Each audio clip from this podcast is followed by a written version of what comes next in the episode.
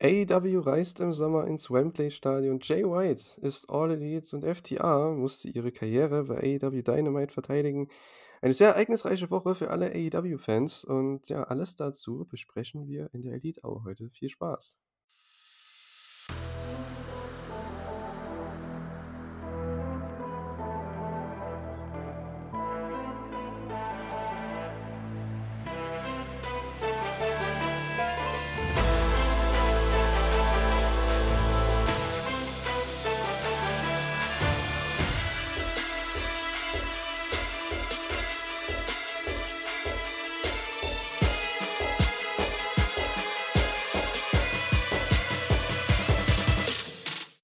Herzlich willkommen zu einer neuen Ausgabe der Elite Hour. Wir sind wieder zurück mit eurem wöchentlichen AEW-Podcast hier bei Wrestling-Infos.de. Und äh, ja, wir besprechen eine sehr ereignisreiche Woche. Also da war so, so viel und äh, da gibt es sehr viel zu erzählen. Und äh, jemand, mit dem ich immer sehr, sehr, sehr viel zu erzählen habe, ist der Stefan. Hallo, der ist heute bei mir. Hallo, einen wunderschönen guten Abend, mal wieder aus der schönsten Stadt Deutschlands. Ähm, wie du gerade schon gesagt hast, ja, wir hatten eine volle Woche, wir hatten eine wahnsinnig volle Dynamite-Ausgabe, plus dann noch Rampage und Battle of the Bells. Ich glaube, wir haben auf jeden Fall genug Gesprächsstoff. Ich denke auch, ne? Also gerade Dynamite hatte ähm, an sich als Show schon sehr, sehr viel und dann hatten wir noch die zusätzliche Show mit Rampage und Battle of the Bells.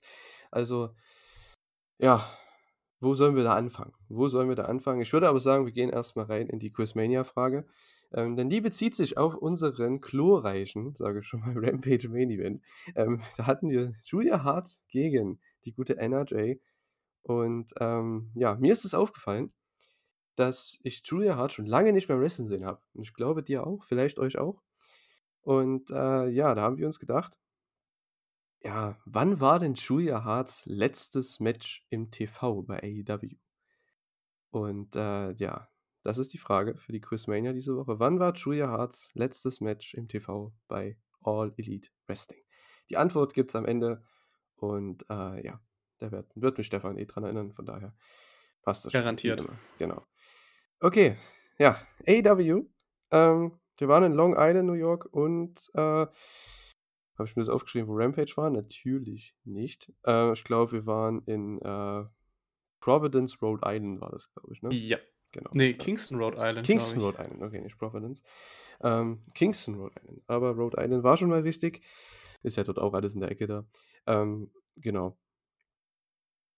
War eine sehr, sehr erfolgreiche Woche für AEW, denn äh, ja, man hat vor allem nach äh, der WrestleMania-Woche, ja, es gab ja Auf und Abs beim, beim Konkurrenten, sagen wir es mal so. Da wird Stefan sehr, sehr viel darüber Bescheid wissen. Ich nicht so viel, ich habe kaum was gesehen von WWE, muss ich ehrlich sagen. Und AEW hat sich gedacht, ja komm, wir hauen mal ein paar Bomben raus bei Dynamite. Und das Ganze ging los mit äh, ja, eigentlich einem ganz normalen angekündigten Match, und zwar Ricky Starks gegen Juice Robinson, was dann aber gar nicht stattfinden konnte, denn auf einmal ertönt die Musik vom Bullet Club, beziehungsweise der New Japan Theme Song sogar auch, von Switchblade Jay White. Es gab einen riesen Pop, als der rauskam, als der dann auf die Stage kam. Und äh, ist dann ja, in den Ring gerannt. Juice und Jay haben äh, ja, Ricky Starks attackiert. Das war ein No-Contest, das Match gab es also nicht. Und das macht AEW so gut wie gar nicht, dass sie ein angekündigtes Match so ja, verwerfen. Und ich fand, das hat man hier echt gut umgesetzt, weil mit Jay White, mit so einem Debüt, mit dem hat in dem Moment, glaube ich, keiner gerechnet, mit diesem Debüt. Und äh, ich fand's super. Also, ich fand's interessant mit dem Bullet Club. Das ist eine Sache, die können wir vielleicht in, äh, in einer zukünftigen Ausgabe vielleicht besprechen, je nachdem, wie es jetzt mit Jay White hier bei AEW weitergeht. Beziehungsweise auch in Richtung New Japan, vielleicht auch im nächsten Shuyaku-Podcast. Aber Stefan, du bist ja nicht so sehr verwandt, sage ich jetzt mal, mit oder bewandert mit, mit Jay Whites äh, Karriere, sage ich jetzt mal. Du hast ja wenig in New Japan gesehen und äh, hast ihn, glaube ich, ja, so gut wie nur letztes Jahr bei AEW gesehen, nehme ich mal an. Ähm, wie hast, hast du das denn wahrgenommen? Also dadurch, dass Jay White jetzt auch ein Name war, der Wochen bis ja fast schon monatelang in der WWE-Gerüchteküche wirklich ganz heiß gekocht wurde, war es natürlich ein Name, mit dem ich mich dann auch beschäftigt habe. Natürlich auch gefühlt gezwungenermaßen, einfach nur, weil man dann ja auch wissen wollte, wer das dann auch wirklich ganz genau ist. Und ja, du hast auch gerade schon angesprochen, bezogen auch auf das WrestleMania-Wochenende und gerade auch die Raw after WrestleMania, wo ich auch übrigens neben Dynamite und SmackDown letzte Woche alle drei Live-Berichte schreiben durfte. Das heißt, ich habe halt ja schon bei Raw die ganze Zeit gedacht, okay, hören wir vielleicht gleich die Musik des Bullet Clubs oder einfach nur eine neue Jay White-Musik? Wahrscheinlich wäre es eher das geworden. Und ähm, habe die ganze Zeit überlegt, wer könnte kommen. Am Ende ist bei Raw nur Matt Riddle gewesen, der zurückgekommen ist, aber das ist ein Thema für einen anderen Podcast. Und dann kam auf einmal zwei Tage später bei Dynamite und ich, ich habe gedacht, mir fallen die Augen aus dem Kopf. Ähm, natürlich sagt mir Bullet Club was, natürlich ähm, habe ich sogar auch die Musik erkannt, aber ich, ich, ich habe es wirklich in dem Moment nicht ganz geglaubt. Zugegeben, ich habe von Jay White wenig bisher im Ring gesehen. Ich habe mich natürlich jetzt mit der Personalie relativ viel beschäftigt, aber freut mich natürlich sehr, dass man ihn grundsätzlich jetzt erstmal im amerikanischen Mainstream-Wrestling sehen kann. Habe aber auch die Befürchtung, dass er vielleicht so ein bisschen in dem vollen AEW-Roster auch untergehen könnte. Einfach nur, weil also nicht, weil es irgendwie an ihm liegen könnte, einfach nur, weil das halt wahnsinnig voll ist und ich nicht weiß, welchen welchen Platz er dann genau einnehmen soll. Ich bin aber sehr gespannt, weil es jetzt ja wirklich einer der großen Free Agents noch war, die es halt irgendwie auf dem Markt gab, der halt jetzt natürlich weg ist. Aber ich glaube, man kann da auf einiges gespannt sein.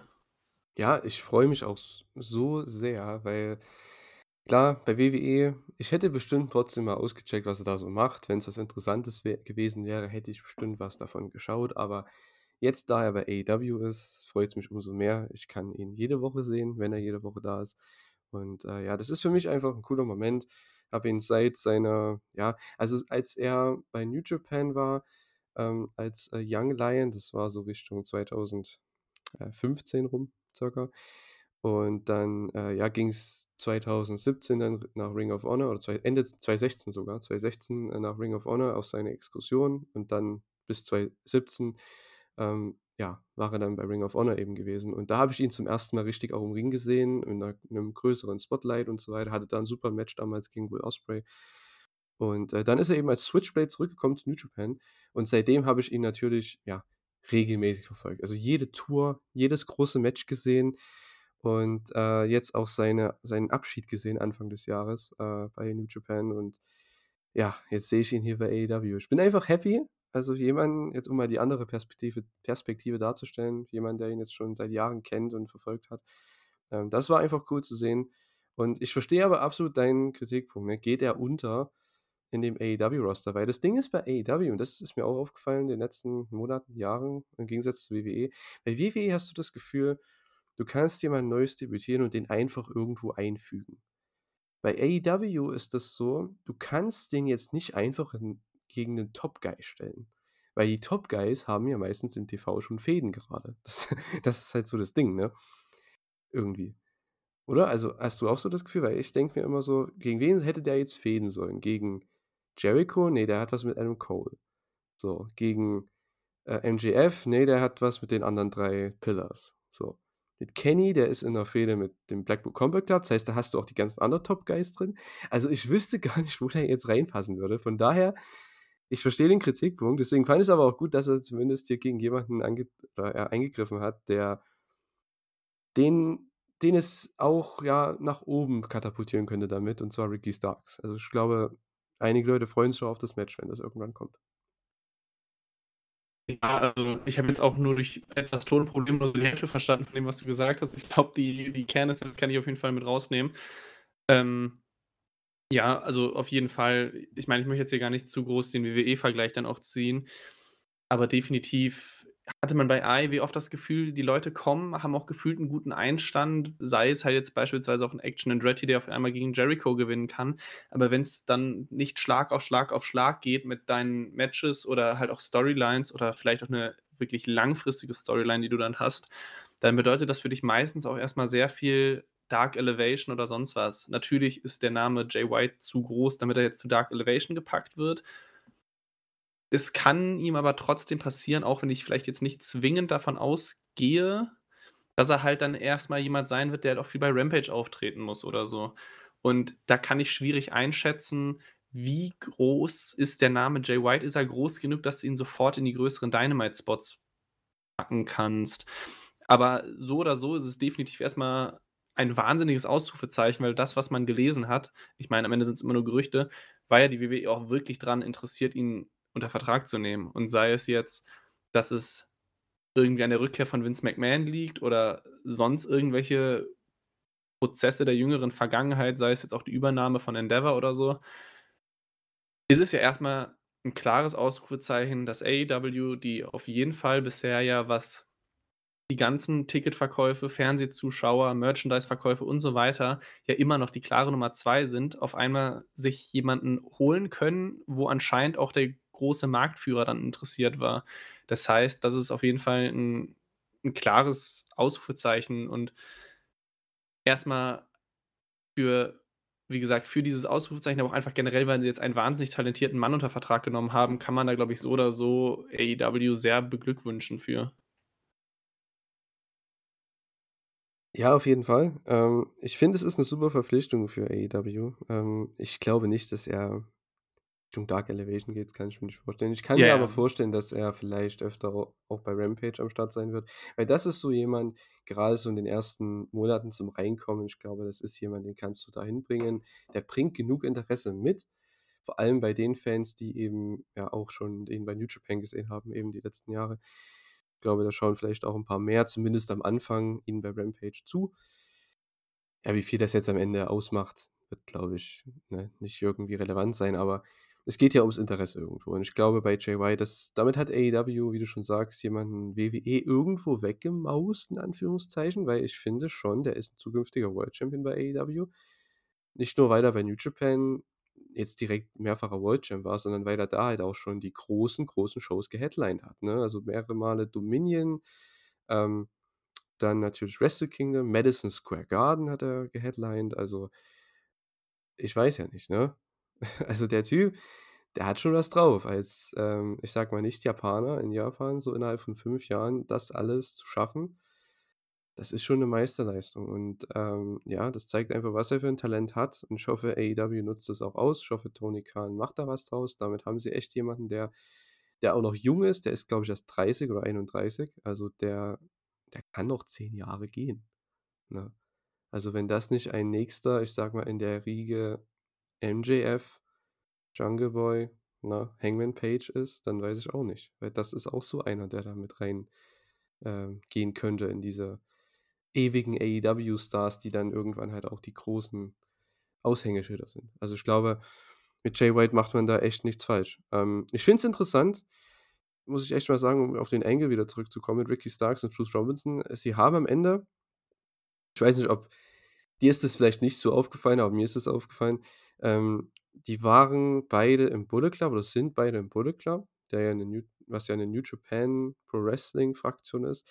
Und das Zeichen, ich glaube, das kennt mittlerweile jeder, ist das Too Sweet vom Bullet Club. Was die aber gemacht haben nach dem Beatdown gegen Ricky Starks, die haben so eine Art, ähm, Rock'n'Roller-Pistole gemacht, die damals Prince David, aka Finn Balor oder die er, glaube ich, sogar immer noch macht. Ich glaube, bei WWE macht er die sogar, ne, diese Ja, Pistolenpose? Ja, ja, ja. genau.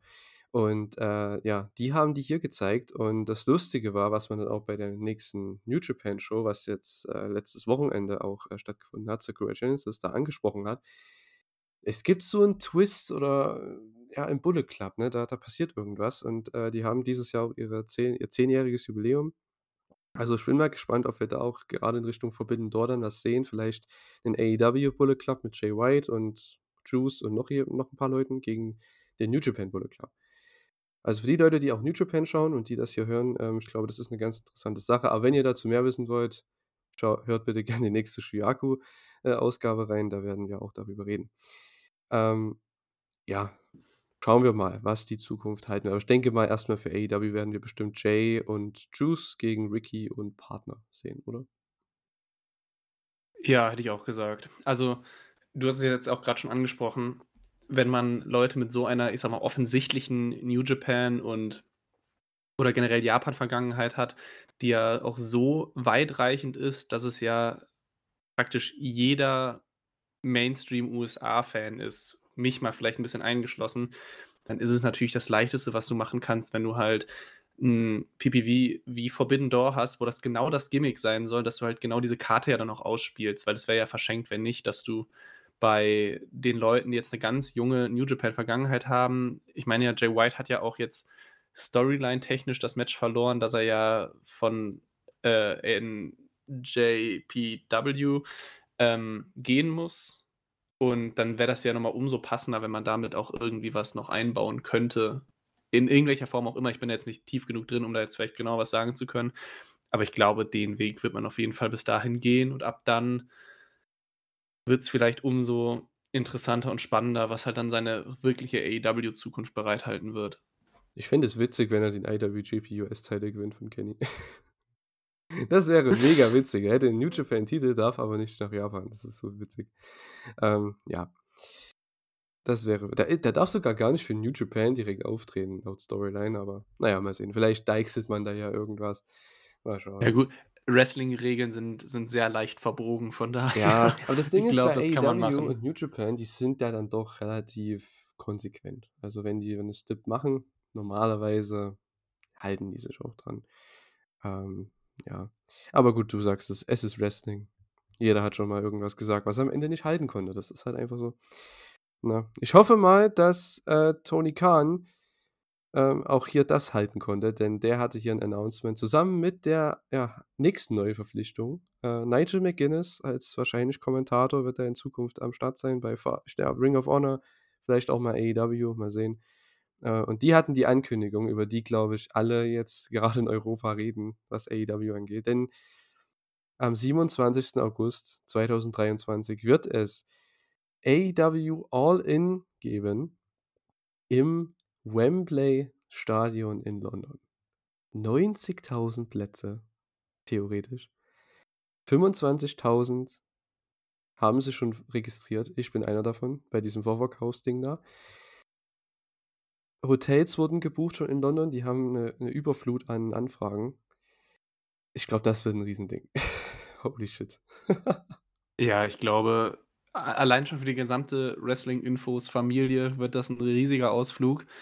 Ähm, aber es ist natürlich auch, wo wir grad eben schon bei Thema Ausrufezeichen waren, 90.000 in Europa. Das ist brutal. Also, ich meine, WWE ist jetzt ja im Juli in der O2 Arena in in in London. Da reden wir von ungefähr 20, 25.000 Plätzen, meine ich. Aber 90.000, das ist so viel. Ich meine, es wäre ja schon 'n Erfolg, wenn sie, was weiß ich, 50, 60.000 voll kriegen davon. Dann wäre ja schon 'ne 'ne brutale Hausnummer. Das sind so viele Leute außerhalb der WWE. Ich sage mal, in der westlichen Wrestling-Welt, wann gab's das jemals? Und dann also, wenn die 90.000 voll machen, dann fliegen mir die also, kann ich's erneut sagen, fliegen mir die Augen aus'm Kopf. Aber Ja, wahrscheinlich direkt live, weil wir wahrscheinlich äh, also, wir wollen zumindest live dabei sein, von daher. Richtig. Ich ich bin auch einer der 25.000, die sich dafür angemeldet hat. Genau. Aber Ah, Mann, das wird ey. ein Spaß. Da da wird's auch irgendwann schwierig also, ich meine, das ist so 'ne große Zahl, das irgendwie so in Relation zu setzen. Also, wenn Dynamite oder generell AEW mit ihren Shows auf regelmäßiger Basis 5.000er, 10.000er Hallen vollkriegen, ist das schon gut. Wenn sie mit ihren Pay-per-Views 20.000er Hallen voll machen, ist das stark. Das ist auch etwas, wo beispielsweise die WWE öfter mal Probleme mit hat. Aber 90? Ich meine, wir reden einfach vom vier bis fünffachen von 'ner von 'nem normalen Pay-per-View. Ja. Das ist boah, Ja gut, also also für WWE, ne? Ähm, für Ja. AEW ist 'n 'n guter Pay-per-View mit 'nem guten ähm, 'nem guten Markt, das kriegst du vielleicht 9 bis 10.000 bis 12.000 rein. Aber die machen das ja nicht jede Woche. Und die größte Show, die sie hatten, sind, glaube ich, 21.000. Das war ja im äh, in Queens, ne? Ich glaube, die erste Show in Queens, ähm, mit über 20.000. Ich glaube, knapp 21 oder so waren's am Ende.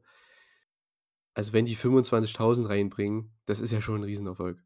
Mit dem ganzen Merchandise und so was, ne? Das ist ja schon 'n Riesenerfolg. Aber es wird ja nicht bei 25.000 bleiben. Ja, ich bin jetzt mal gespannt, ob diese 25.000 Ja. Voranmeldungen bedeuten, dass alle 25.000 davon auch wirklich hingehen. Aber ich meine, Ja. wenn man wenn man das innerhalb von einem Tag, glaube ich, war das ja, diese Voranmeldungen hatte, Das klingt ja eher danach, als wenn wir die das das Wembley Stadium auch einigermaßen gut gefüllt hinbekommen. Also ich will halt keinen Tipp Das wird abgeben irgendwo, weil ich könnte so falsch liegen am Ende. Ich glaube nicht ich sage mal so, ich glaube nicht. Ich wäre sehr überrascht, wenn sie 90.000 da reinpacken. Ich glaube es auch Ähm, nicht. aber ich sage mal so, so zwischen 50 und 60, das kann ich mir echt vorstellen, weil alleine aus Deutschland ich sage mal so, alleine aus Deutschland werden Tausende anreisen. Aus Frankreich werden Tausende anreisen. Dann hast du noch aus Europa allgemein aus 'n paar irgend irgendwelche verrückte Amerikaner kommen bestimmt auch noch her. So, die kommen auch noch eingeflogen. Weil es ist trotzdem Wembley-Stadion. Ich meine, das kennen trotzdem selbst die Amis. Und, äh, die wissen, wie groß das ist. Und dann hast du noch die ganzen aus'm UK, die kommen ja auch überall her. Von daher also, das wird das wird richtig wild. Ja, Oh mein Gott. definitiv. Also langweiligerweise muss ich dir sogar zustimmen. Ich glaube erstens nicht, dass sie die 90.000 voll machen. Ich glaube, dass sie die gute Hälfte davon auf jeden Fall schaffen werden. 50, 60.000 klingt für mich nicht unrealistisch. Vielleicht überraschen sie mich auch komplett und wir steuern wirklich die 90.000 an. Ja. Ich sage mal, alles unter der Hälfte ich würde jetzt nicht sagen, wäre enttäuschend, wäre aber dann doch relativ Ja, es würde ist das einzig wenig. Proble einzige Problem dabei ist, es würde wahrscheinlich wenig aussehen in dem Stadion. Ja, du musst es halt WWE-technisch dann so machen, dass du die Leute genau so platzierst, dass alle TV-Kameras halt einfach nur volle Ränge aufzeichnen und du halt Ja, praktisch klar. 1/3 des Stadions hast, was komplett leer ist, aber da darf niemals auch nur eine Kamera hinzeigen. Mhm. Dann dann ginge das vielleicht noch, aber dafür solltest du mal zumindest so 1/3 bis zur Hälfte auf jeden Fall voll kriegen, weil sonst wird selbst das schwierig. Ja, ich weiß noch damals, ähm, ich glaube, es war bei irgend 'nem G1, ich glaube 2019, G1 Climax von New Japan Pro Wrestling, die haben da die wie hieß denn das? AT&T Stadium. Da war, glaube ich, auch mal 'ne WrestleMania vor 'n paar Jahren. Ja. Und das hat ja auch irgendwie 80.000 oder so. Und die haben da knappe 20 reinbekommen. Oder nicht mal 20. Und das sah in diesem Mhm. Riesenstadion halt so komisch aus. In dieser großen Stage und, ah, ne, da waren halt die unteren Ränge, die waren schon alle da und 'n paar von den ich sage mal, von der mittleren Stufe oben, aber das war halt halt echt nix, ne? Und du siehst halt, wie riesig das Stadion ist und dann ah, das war hat schon irgendwo wehgetan. Ähm, ich hoffe, AEW, ja, für die kommt das nicht so.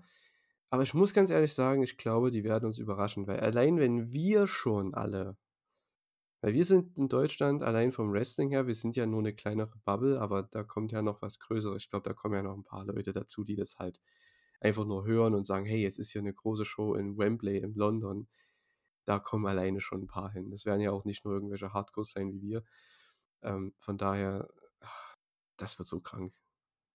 Ja, Das wird so definitiv, weil das größte Problem, was du häufig mit so Stadionshows, zumindest in den letzten Jahren hattest ich meine, ich kann jetzt bisschen aus WWE-Erfahrung sprechen, ist, wenn du halt 'n Stadion hast mit 80.000 Leuten, von der Stimmung geht viel verloren, wenn du kein Dach hast, weil einfach der Ton so gesehen nach oben rausgeht. Du kannst aber Wembley schließen. Das heißt, du hast 90.000 in 'ner geschlossenen Halle und wahrscheinlich wird's geschlossen sein, weil London Ende August jetzt nicht garantiert das Florida-Wetter bietet, was wo du vielleicht bei 'ner WrestleMania drauf von ausgehen kannst, sondern vielleicht regnet's, vielleicht ist es kalt, es ist England, schlechtes Wetter vorprogrammiert und dann 90.000 in 'ner geschlossenen Halle also, wenn's wirklich 90.000 wären, aber selbst wenn's 50, 60.000 wären, das wird eine unfassbare Stimmung, die wahrscheinlich kaum vergleichbar ist. Oh ja. Vor allem dann für Leute, die also also, wenn du schon paar 100 Kilometer aus anderen Ländern, vielleicht sogar aus den USA, von 'nem anderen Kontinent nach London fliegst, dann kommst du dahin, um Stimmung zu machen. Dann bist du nun keiner, der sich da irgendwo hinsetzt und sich das 4 Stunden lang stumm anschaut. Deswegen, ich glaube, da wird die Halle beben. Oh ja. Das Lustige ist, wenn sie wirklich 90.000 voll machen würden, wäre die größte Wrestling-Show aller Zeiten.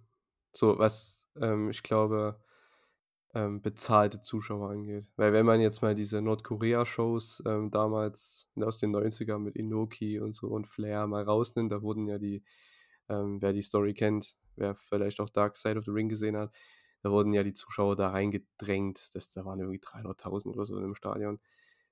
Das war unter Kontrolle, also, das war jetzt nicht wirklich, ne? Aber Mhm. was bezahlte Tickets angeht, wenn die 90.000 da reinknallen, das ist die größte Wrestling-Show aller Zeiten. WWE hat auch nicht mehr gemacht. Also, die haben, glaube ich, 80.000. Das war damals 92, dürfte, glaube ich, die größte Show gewesen sein mit über 80.000.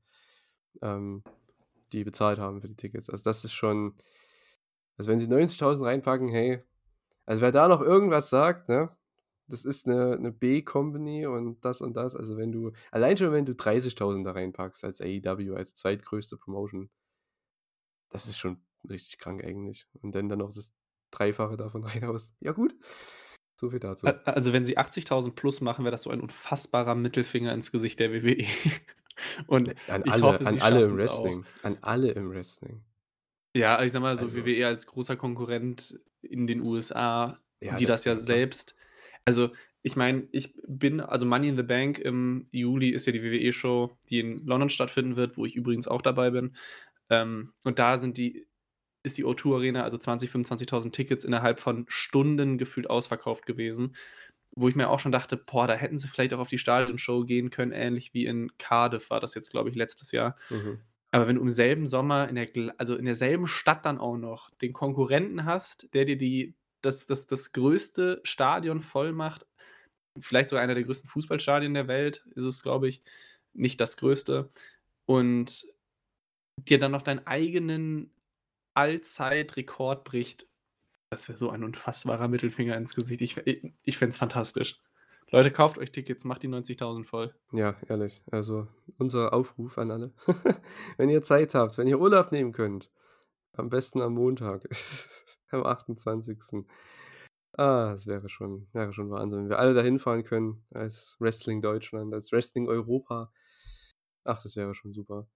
Ähm, ja, ich meine auch mal gelesen zu haben, damals bei dem originalen All In 2018, die Ticketanfrage war bei über 40.000.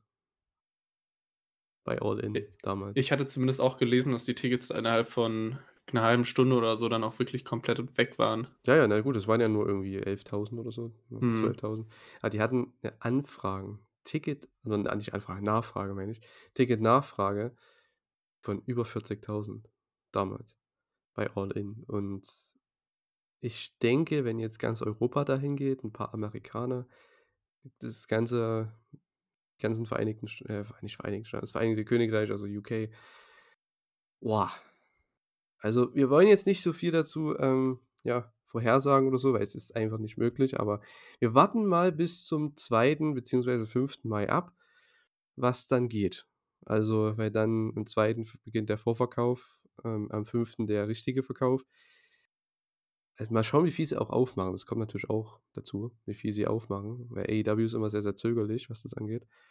Ich hoffe mal, die hauen gleich mal die machen gleich mal 40.000 Plätze auf, weil, äh, das das Ding könnte schnell weggehen. Ja, ich glaube auch. Also, die werden definitiv nicht sofort das ganze Stadion freigeben. Ich habe mal die Hoffnung, dass sie die Hälfte machen, weil sonst hast du so diesen den nervigen Fall von zu viele Menschen auf zu wenig Tickets, weil wenn sie da jetzt 20.000, 25.000 am Anfang nur freimachen, die haben sie in 'ner Stunde weg. Das wäre verschenkt. Und ja, ich denke mal so auf die 30 bis 40.000 sollten sie mal Mini Minimum gehen, was sie am Anfang freimachen, weil ja, wie gesagt, ich glaube, sonst hast du einfach einen brutalen Ansturm auf zu wenig Tickets und dann klar, sie werden später noch mehr Tickets freigeben, aber es wäre natürlich ganz schön, wenn alle die, die sich sofort 'n Ticket holen wollen, auch erst mal sofort 'n Ticket bekommen und dann können sie immer noch nach und nach weiter öffnen. Definitiv, ja. Das ist meine Ansage. Ich glaube, die Card, die wird wahrscheinlich auch die eine der krassesten sein aller Zeiten, gehe ich mal von aus, weil das wird das größte Event sein in der Geschichte von AEW. Also, zumindest für die nahe Zukunft in der, ja, kompletten Vergangenheit. Also, das wird das größte Event werden und, äh, wenn grade ganz Europa gefühlt Teil davon sein möchte live und ja, da werden sie schon was Großes machen. Ob's jetzt das, äh das Retirement von Sting ist, ob's, äh 'n krassen World Title Change gibt, was ich mir zwar nicht vorstellen kann, weil wir haben, glaube ich, die Woche danach irgendwie All Out. Ja. Das ist auch mega witzig. Äh, ja. Anscheinend es wurde ja nicht mal als Pay-per-View angekündigt, ne? Ja, Das äh, ist interessant. es wird generell einfach wahnsinnig spannend, ähm, wie sie das dann machen wollen, dass sie dir gleichzeitig noch 'ne volle und namhafte All-In-Card liefern, weil das müssen sie, ähm, wenn sie schon die 90.000 irgendwie voll machen wollen oder fast voll machen wollen und dann eine Woche später All Out, wo sie dann ja irgendwie trotzdem noch gleichzeitig ihre Storylines aufbauen müssen. Also, sie wollen ja natürlich nicht das Problem haben, dass sie einfach nur die gleiche Card von All In auf All Out noch mal kopieren und einfach sagen, es gibt die Rematches oder so. Das werden sie auch nicht machen, keine Sorge. Aber es ist ja trotzdem eine Riesenherausforderung, 2 so volle Matchcards und so prominent besetzte Matchcards irgendwie zu füllen. Mhm. Das das werden interessante Wochen Dynamite. Ja, ich bin mal gespannt. Äh, wir sind alle gespannt, was das denn sein wird. Aber ja, das größte Event ihrer Geschichte wahrscheinlich erstmal. Und, äh, wir wollen alle live dabei sein. Ich hoffe, ihr auch. Schreibt euch ein. Ähm, ich glaube ich will gar nicht jetzt den den Link oder so ich habe mir den nicht genau gemerkt. Ich weiß ungefähr, wie er heißt, aber ich will jetzt nichts Falsches sagen. Äh, gebt einfach mal ein AEW London Tickets und dann werdet ihr da schon reinkommen. Und könnt euch registrieren, mal schauen. Vielleicht haben wir alle Glück und kommen alle rein. Das wäre echt super. Und, äh, ja, dann können wir eine Party feiern im August zu AEW All In.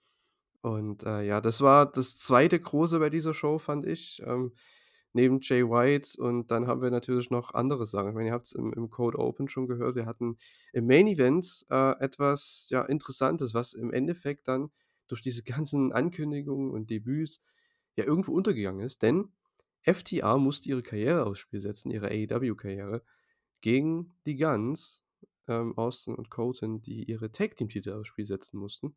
Ähm ja. Super wichtige Stipulation, die aber halt voll untergegangen ist. Und, äh, ja, ich weiß nicht, so richtig das Match war jetzt auch kein Banger-Match oder so was, muss ich ehrlich sagen. Aber an sich die Story fand ich ganz nett, dass die Guns sich halt die ganze Zeit versucht haben, irgendwie zu disqualifizieren, jeden Heel-Trick genutzt haben, um irgendwie FTR rauszubekommen und halt nichts dafür machen zu müssen. Ähm, weil sie sie als im Wrestling halt nicht besiegen können. Das finde ich eigentlich 'ne ganz coole Story. Ist natürlich das Problem, die sind die Tag Team Champions. Was ja theoretisch heißt, dass sie das beste Tag Team sind bei AEW. Ja gut, so viel dazu. Äh, aber am Ende war's eigentlich ganz nett gemacht. Der eine, ähm, ja der eine Trick funktioniert nicht mehr und am Ende gibt's dann den Doubles, ich glaube Sunset Flip war's und FTR gewinnen die Tag Team Titles. Und, äh, ja, fand ich 'n sehr gelungener Main Event, sehr schönes, ja, Happy Ending, wenn man's so sagen möchte. Und ja, für eine sehr, sehr chaotische Show, aber ich fand, das hat eigentlich ganz gut gepasst. Kann dir eigentlich praktisch in allen Punkten nur zustimmen. Es war also, die Stipulation wurde ja auch hauptsächlich dadurch auch interessant, weil's auch da ja diese Gerüchte gab mit: „Geht FTR vielleicht zurück zur WWE?“ Ich habe auch nicht dran geglaubt, weil FTR oder damals halt auch The Revival bei der WWE jetzt auch nicht so unfassbar glücklich jederzeit wirkte. Deswegen würde es mich auch schon oder es hätte mich sehr gewundert, wenn es passiert wäre. Jetzt konnte man natürlich damit 'n bisschen spielen, weil das hat natürlich nur die Gerüchte weiter angeheizt. Aber jetzt haben sie das Match gewonnen, von dem ich eh also, schon vor Wochen dann ja dachte, als die Guns auf einmal die Titel gewonnen haben, wo ich schon nicht mit gerechnet habe, bin ich schon davon ausgegangen, dass es irgendwann FTR sein wird, die denen halt dann den Titel wieder abnehmen, sodass du jetzt diese Storyline, die sie jetzt praktisch 'n knappes 1/2 Jahr, seit es ja den Sieg zwischen also, von den Guns gegenüber FTR gab, jetzt abschließen konnten. Jetzt hast du endlich wieder deine wirklichen Top Guys, um vielleicht das Wortspiel einzubringen, als Champion, nachdem Acclaimed schon vielleicht jetzt nicht dieser ganz große Name war, aber ihre Rolle sehr gut gemacht haben. Mit den Guns jetzt so einen also, Tag Team Champions hatten, die vielleicht kaum dem Ganzen würdig sind oder waren. Und jetzt hast du natürlich wieder mit FTR alles richtig gemacht. Ich glaube jetzt auch die ersten Two-Time, äh, AEW Tag Team Champions. Und damit kann's natürlich gehen. Das Match war gut, es war nicht überragend. Das kann man vielleicht auch noch nicht ganz von den Guns erwarten. War zumindest noch kein überragendes Match von den beiden, an das ich mich jetzt erinnern könnte. Das Finish, praktisch die letzten 3, 4, 5 Minuten von dem Match waren absolutes Chaos, also, von Ringrichter rausziehen bis Spot mit dem Gürtel und so weiter und so fort. Wie du gesagt hast, es passte zu dieser Ausgabe, weil da ist viel passiert in dem Match. Ja, absolut. Ähm, ja, was wollte ich jetzt gerade sagen? Oh, mir ist grad was Witziges eingefallen. Ah ja, genau. Das wäre noch 'ne Zusatz ähm, eigentlich. Ähm, denn ich muss leider 'n bisschen klugscheißen, aber Stefan lag leider falsch. Ähm, die FTR sind nicht die ersten zweifachen Tag Team Champions. Ähm, die Young Bucks haben das davor schon geschafft. Das wäre noch 'ne Ach, zweite krass. Quizmania-Frage gewesen. Das war das nicht geplante letztes Jahr, ähm, als die ja irgendwie die Titel irgendwie gewonnen haben in 'nem Ladder-Match oder war das nicht so? Und dann verloren haben gegen Swerve und Keith oder so. Genau. da haben sie die das zweite Mal gewonnen. Das war halt so relativ random und so kurz. Ich glaube, deswegen hat das keiner mehr auf dem Schirm. Aber Ich ich hatte es auch grad gar nicht das aufm Schirm. ja. Aber aber danke fürs Klugscheißern. Ja, das war so das ist mir gerade eingefallen. Aber gut. Ähm, nette Anekdote zu diesem Main Event hier. Ähm, es lief heute wir nehmen das an 'nem Montag auf, das lief am Sonntag gestern um, ja, keine Ahnung, irgendwann irgendwann nachts auf äh, also im deutschen TV, AEW Dynamite. Und ich weiß nicht, wir haben 'n bisschen gefeiert und, äh, dann lief einfach da habe ich gesehen: „Ah, da läuft AEW Dynamite.“ Klicke ich einfach mal drauf und, äh, ich habe das tatsächlich, zumindest die letzte halbe Stunde, ja, 45 Minuten, mit meinem Vater geschaut. Das erste Mal Wrestling mit meinem Vater geschaut bei dieser Show. Sehr, sehr interessant. So viel dazu. Ähm, war 'n sehr schöner Tag für mich, auf jeden Fall. Liebe Grüße an Julians Vater an der Stelle, sollte er das jetzt hören. Ja, er er war aber müde. Also, er er hat ihn hat's jetzt nicht so weggerissen, muss ich ehrlich sagen. Äh, ja, aber es war schon mal ein monumentaler Moment nach für mich jetzt, ich glaube, ja, keine Ahnung, 15, 16 Jahren oder so, dass ich endlich mal mit jemandem aus meinem eigenen Hause hier Wrestling schaue. Wahnsinn. Na ja. Gut, ähm, das war aber nicht das einzige Titelmatch bei dieser Show. Ähm, denn ach so, wir haben noch gar nicht wir haben noch gar nicht das angesprochen, ne, was ich auch super fand.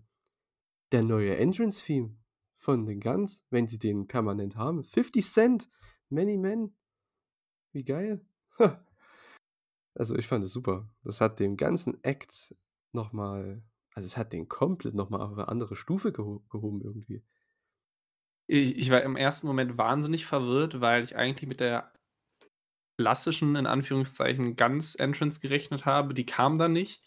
Dann war ich verwirrt, dass ich auf einmal 50 Cent gehört habe, weil es ja auch absolut kein Normalfall ist, dass du im Wrestling Leute hast, die einfach zu so prominenten Interpreten rauskommen. Jetzt nimmt man mal vielleicht 'n Triple H mit Motorhead ist es, glaube ich, raus oder so. Es gibt noch einzelne weitere Beispiele. Aber im Regelfall sind das ja jetzt ja keine wahnsinnig prominenten Interpreten. Ganz im Gegenteil, WWE hat ja auch wahnsinnig viel eigengeschriebene Musiken gehabt. Und dann kommt einfach 50 Cent. Also, ich fand's also, ich finde es lustig, ich finde es cool. Ich habe mich aber auch schon zu dem Zeitpunkt gefragt, ob's jetzt wirklich die dauerhafte Entrance wird oder ob die das jetzt einfach nur für den Abend einmal gemacht haben. Ich muss auch sagen, ich fand die davorige Musik auch nicht so schlecht, fand ich ganz nett. Aber das wäre natürlich sehr cool. Also, allein regelmäßig also, regelmäßig in Fragezeichen, ob die Guns jetzt immer noch Woche für Woche bei Dynamite auftreten werden. Aber in 'ner gewissen Regelmäßigkeit 50 Cent zu hören, wäre schon ganz witzig. Ja, ich finde es ja eh immer schade, dass es nicht so viele, ja, bekanntere Songs gibt, ähm, im Wrestling, weil ich glaube, das würde würden halt viele Leute auch mehr feiern. Da hat man auch viel mehr Bindung zu lei vielleicht zu den Leuten, dass man genau weiß: „Ah ja, von dem coolen Künstler, von dem der also, der Song von dem, der hat dieses Te der hat dieses Team“ oder so. Das ist halt oder dieser Wrestler hat diesen Song. Das ist halt echt cool, weil so verbindest du auch 2 verschiedene, ähm, ja, Un Unterhaltungsrichtungen in Sachen Musik und Wrestling. Das ist halt auch was ganz Cooles. Ähm, finde ich schade, aber hier bei so was ich weiß nicht, ob sie den Theme behalten können.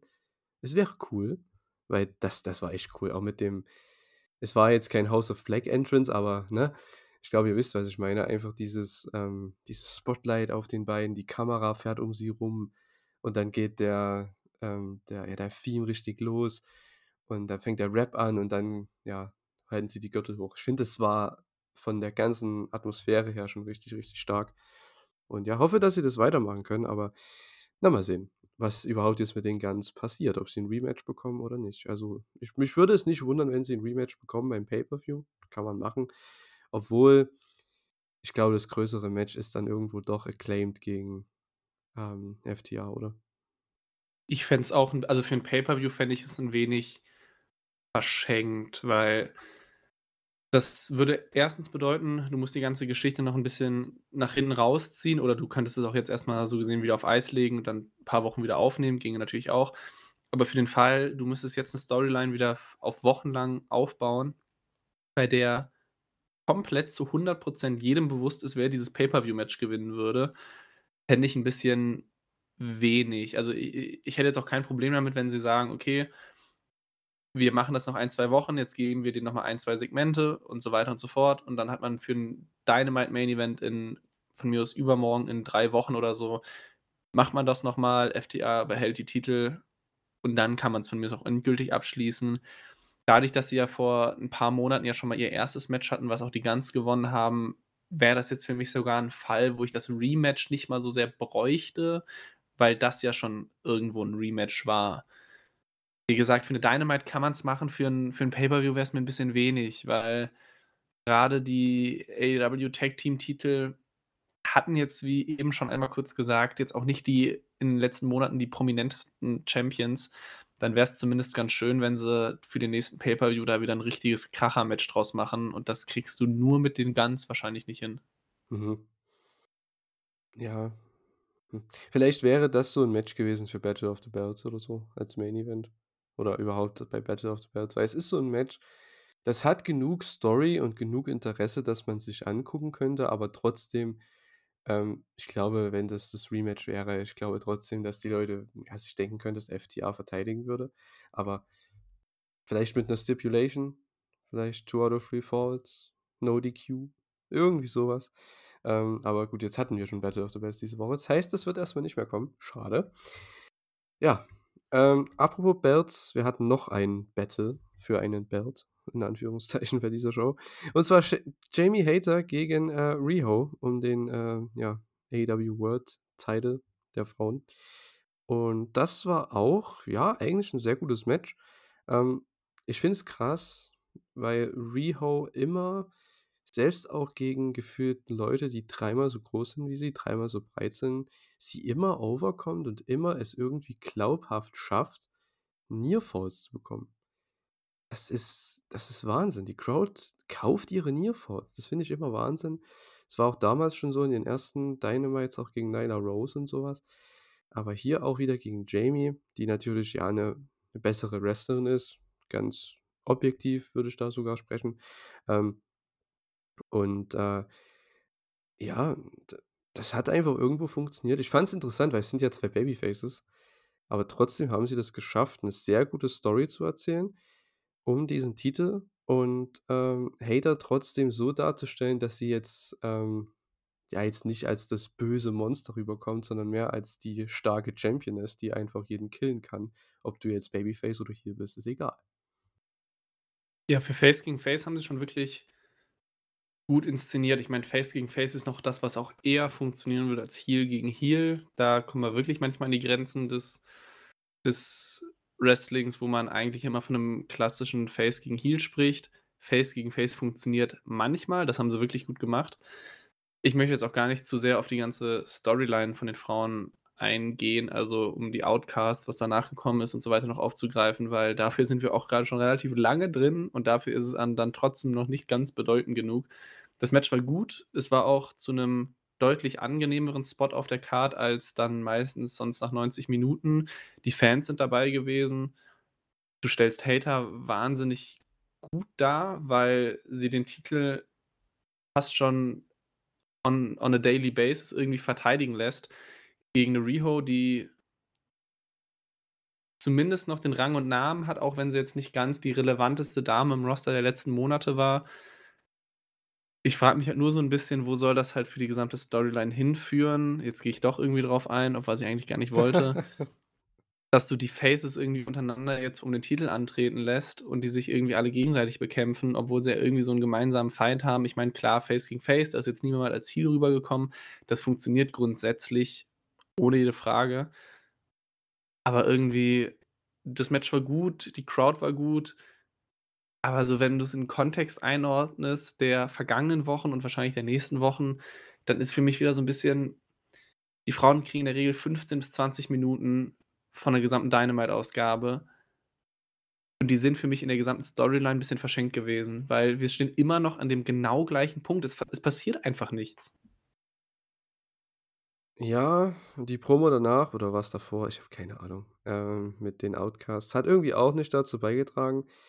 Meine Frage war jetzt, okay es geht hier anscheinend um 'ne neue Herausforderu Herausforderin für, ähm, Jamie. Ja, wer von den Dreien wird es? Und das war so die Frage auch in dem Interview und die konnten sich nicht entscheiden und anscheinend, ja, wollten die jetzt keinen Ärger machen zwischen den dreien. Ich weiß nicht, wird's Ruby bei Double or Nothing? Weil die ist jetzt zumindest gerade im Aufschwung. Tony glaube ich nicht. Ähm, und Saraya wäre halt cool, weil, wenn man in Richtung Wembley denkt warum vielleicht könnte ja Saraya gewinnen bei Double or Nothing und wird dann wieder gechallenged von Jamie Hayter in London und Jamie gewinnt dann den Titel zurück. Du hast zwei britische Frauen. Die eine ist der größere Star, kann als Champion reingehen, kann die ganze Presse machen und so weiter und so fort. Hat große Historie in England. Jeder kennt die da. Und Jamie Hayter, das größte Babyface, das AEW momentan hat in der Frauendivision, gewinnt da den Titel zurück für den Pop und alles. Also, das wäre so mein Booking. Also, Also ich weiß ja nicht, aber irgendwie, wie du schon sagst, man hat irgendwie nichts wieder daraus gelesen. Das ist irgendwie, naja. Also, bei dem bei der Booking-Idee bin ich ganz genau bei dir, weil die Überlegung hatte ich dann auch schon. Entweder sie setzen jetzt Jamie Hayter gegen Saraya für Double or Nothing. Saraya gewinnt, geht als Champion, ähm, nach London und verliert dann wahrscheinlich wieder den Titel. Oder du nimmst wen anderen von den 3 Outcasts, also dann Soho oder Storm. Die verlieren dann in äh, bei Double or Nothing und du gibst Saraya den Sieg in London. Mhm. Weil ich meine, sie ist zwar der Heel, aber die brutalen Reaktionen und Pops wird sie so oder so kriegen, einfach nur, weil sie halt der der Hometown Hero in der Stadt ist, die sonst einfach nicht so viele Shows bekommt oder beziehungsweise gar keine Shows bekommt. Und was ich eben schon meinte, die Stimmung wird so brutal. Jeder, der irgendwas mit UK zu tun hat, wird da unfassbare Reaktionen ziehen. Das heißt, ich glaube, wir sehen Saraya diesen Sommer als Champion. Wäre auch 'ne ganz schöne Geschichte nach ihrem Comeback. Ich bin halt also, wie gesagt, ich habe noch die die 2 Optionen. Entweder gewinnt sie vorher den Titel und kommt als Champion nach London, verliert oder sie gewinnt erst in London den Titel. Kann ich mich selbst noch nicht ganz grade entscheiden, aber ich glaube, darauf wird's irgendwie hinauslaufen. Wä wäre komisch, wenn sie's nicht nutzen würden. Ja, irgendwie schon. Äh, mal schauen. Könnt ihr mal gerne reinschreiben, wie ihr darüber denkt. Äh, wir wurden jetzt nicht so schlau aus diesem ganzen Segment hier. Aber das Match war sehr, sehr gut, äh, um den, äh, Frauentitel. Mal schauen, ob sie da beim Pay-per-View dann nachziehen können, was auch jetzt in den nächsten Wochen passiert. Ich denke, wir werden einige Tag-Matches wiedersehen. Mal schauen, wenn Britt auch wieder da ist und so. Ähm, ja. Schauen wir mal, ob sie da jetzt vielleicht Richtung Blood and Guts dann auch was machen. Ähm, das fühlen wir ja alle, glaube ich, noch gar nicht bei dieser Fehde, aber mal sehen. Es ist ja noch 'n bisschen Zeit bis August.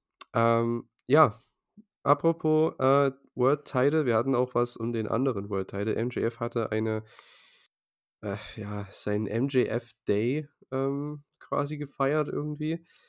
Hat dann 'n Zertifikat überreicht bekommen für seinen ich glaube, für seinen Heimatort da oder so. Ist ja, ich habe das alles gar nicht so wirklich aufmerksam verfolgt, weil so was ist für mich einfach komplett uninteressant, äh, muss ich ganz ehrlich sagen. Hat dann 'ne sehr nette Gesangseinlage gehabt, hat 'n ganzen kompletten Song da performt, äh, mit Band und allem. Das war ganz nett, aber ging mir halt alles irgendwie zu lang, weil, ähm, ja, dann kam Jungle Boy noch dazu, der hat sich als ein Bandmitglied äh, ver verkleidet.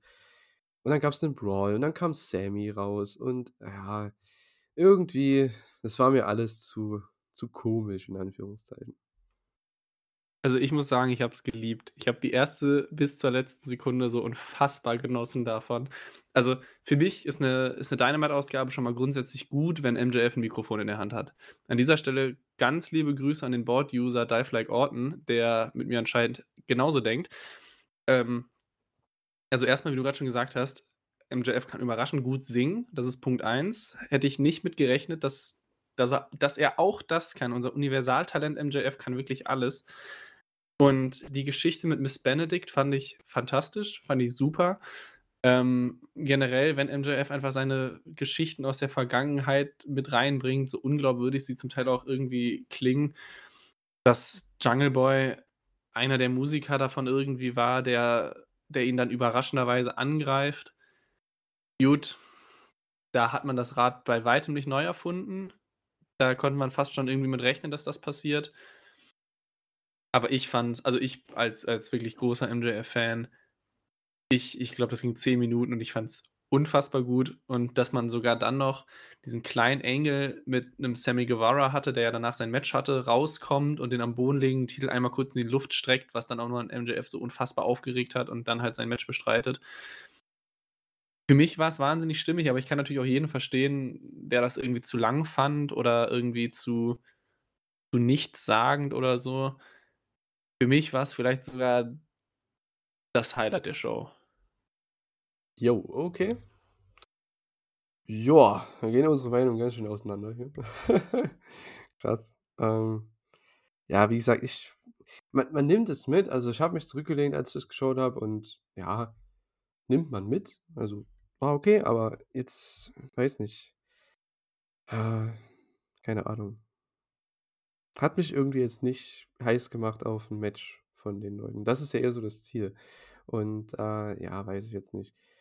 Dann kam Sammy raus. Er hatte dann das Match gegen, äh, Commander, das war ganz cool. Commander, den wir beide ja auch gesehen haben bei beim 16 Carat Gold Turnier. Ähm, das war schon echt cool, ähm, dass der dann hier noch 'n Singles-Match hatte bei Dynamite. Das war halt auch 'n super spaßiges Match, aber jetzt auch nicht mehr dazu irgendwie. Sammy hat dann gewonnen mit dem GTH und hat dann noch 'ne Promo gehalten. Das war eigentlich eines seiner besten Promos bei, äh, Dynamite bisher. Ähm, das Problem ist, die Crowd hasst ihn halt komplett, obwohl es 'ne komplette Babyface-Promo war. Ähm, bis zu der Line: „Ja, äh, ich bin nicht so 'n shitty Champion aus 'ner shitty Town wie wie Long Island.“ Ähm, das hat natürlich dann Heat gezogen, aber ansonsten, äh, ja, 'ne totale Babyface-Promo.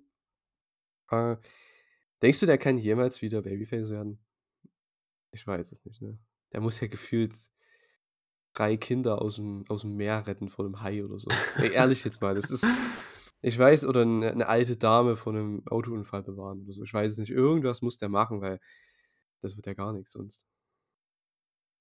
Also, grundsätzlich glaube ich, dass im Wrestling manche Wege, jetzt in dem Fall von Heel zu Face, oft sehr schwierig erscheinen, aber in der Realität vielleicht dann doch leichter zu gehen sind. Aber ich stimme dir grundsätzlich zu, Guevara hat 'ne absolute Babyface-Promo gehalten und wurde dafür trotzdem brutal ausgebuht. Ob jetzt der Switch am Ende oder ich weiß nicht genau, wann dann die Line kam, als er dann auf einmal die Crowd wieder beleidigt hat, einfach spontan kam, weil er sich dachte: „Okay, Face funktioniert nicht, also muss ich wieder auf die Heel-Schiene gehen.“ Aber ich meine, er kriegt die Reaktion. Ich weiß jetzt nicht, ob du beispielsweise auch schon All Access mal reingeschaut hast. Ich habe mir jetzt auch noch die 2. Folge die Woche angeguckt. Ich habe Ähm, die ja die Sammy Guevara-Promo habe ich gesehen, ja. Ja, ich habe mit mit Katha da auch letzte Woche schon drüber geredet. Ich muss sagen, Sammy Guevara ist 'n verdammt sympathischer Kerl, wenn du den halt Mhm. mal nicht mit 'nem Mikrofon in der Hand bei Dynamite siehst, sondern bei All Access. Und ich ich gönne es ihm richtig. Also, ich würde es ihm auch gönnen, mal bejubelt zu werden, aber immerhin zieht er ja die negativen Reaktionen, was, wie wir alle wissen, noch bedeutend besser ist, als gar keine Reaktion zu ziehen. Ähm, ob er jemals 'n Babyface sein wird? Schwierig. Im Zweifelsfall, wenn er mal 'n 1/2 Jahr verletzt ausfällt, bekommt gefühlt fast jeder erst mal positive Reaktionen in dem Moment, wo du dann überraschend wieder rauskommst. Aber wie gesagt, ich glaube, im Wrestling ist nichts unmöglich und manchmal ist es dann doch leichter, als man denkt. Mhm. Ja, äh, ich habe ja auch seine, äh, Vlogs immer mal geschaut auf YouTube. Da ist er ja auch, ja, totales Babyface. Ist auch mega lustig, der Typ halt, ne? Der ist halt noch obwohl er, glaube ich, jetzt auch schon, ich glaube, knapp 30 ist oder so, der ist immer noch irgendwo im, äh, ja, im Herzen 15. Das ist halt ja, ist halt 'ne 'ne coole Socke so, ne? Ähm, bisschen over the top, aber trotzdem, ne, 'ne coole Socke bestimmt. Und, äh, ja, mich würde es halt auch für ihn freuen. Ich habe auch die Promo gesehen von All Access, äh, wurde, glaube ich, auch auf Twitter gepostet oder so oder YouTube, irgendwo. Ähm, ja, ich weiß nicht, ich verstehe manchmal nicht so, ne, wie man das nicht so rüberbringen kann, wie die Leute das nicht sehen können, weil ja, keine Ahnung. Aber gut, äh so viel dazu. Äh, was sie aber was ich mir wünschen würde bei diesem Four-Way-Aufbau, um das noch mal abzuschließen jetzt hier bei dieser Show. Ähm, es gab bei New Japan dieses Jahr bei Wrestle Kingdom auch ein Four-Way-Match um den Junior Heavyweight Title. Und da haben sie bei einer der Aufbaushows so 'ne Art Mystery-Tag-Team-Match gemacht. Das heißt, die Leute wussten nicht, mit wem die teamen. Also, die 4 Leute haben dann so 'n Tag-Team-Match gehabt, aber die wussten nicht, mit wem die halt zusammen teamen. Das haben die dann erst beim ich glaube, bei irgend 'nem Los oder so haben die das mitbekommen. Die haben das irgendwie ausgelost, dann haben die einen Briefumschlag aufgemacht und dann der eine hatte rot, der andere blau, dann wieder rot, wieder blau.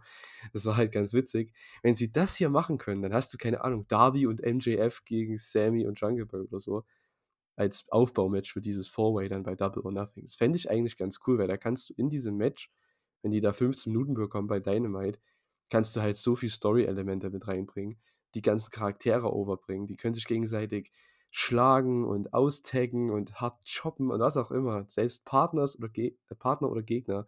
Das fände ich halt echt cool. Ich glaube, das würde die Charaktere und das ganze Match nochmal overbringen. Die Idee ist natürlich ganz cool. Sorry.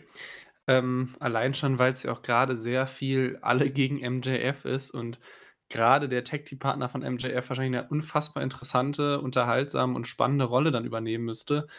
Einfach weil also erstmal grundsätzlich MJF in einem Tag-Team-Match ist aktuell schon nahe der Unvorstellbarkeit.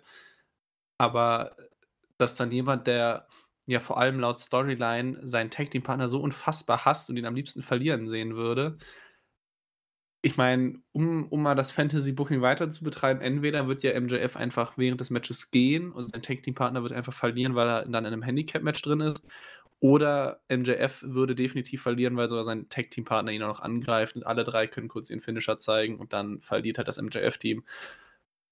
Deswegen, ich glaube, die Rolle ist, also die Schwierigkeit liegt ja aktuell darin, dass du mit MJF so den meistgehassten Charakter hast, den du dir gefühlt vorstellen kannst und den musst du in Tag-Team-Match stecken. Ja. Wo selbst der andere Heal in dieser Konstellation ihn scheiße findet. Sorry fürs Fluchen. Aber ähm, ich meine, es ist natürlich unterhaltsam. Du kriegst damit wahnsinnig gut eine, eine Show gefüllt. Da kannst du davor oder danach noch irgendwie ein Segment drum bauen und du hast 20, 25 Minuten wahnsinnig unterhaltsame Segmente, Matches um die wichtigste Storyline aktuell, was, um kurz das auch noch einzufügen, auch für mich ein absolutes also ein Grund ist, warum die Shows aktuell so gut sind, nämlich weil man wirklich das Gefühl hat, dass der World Title in der wichtigsten Fehde aktuell drin steckt.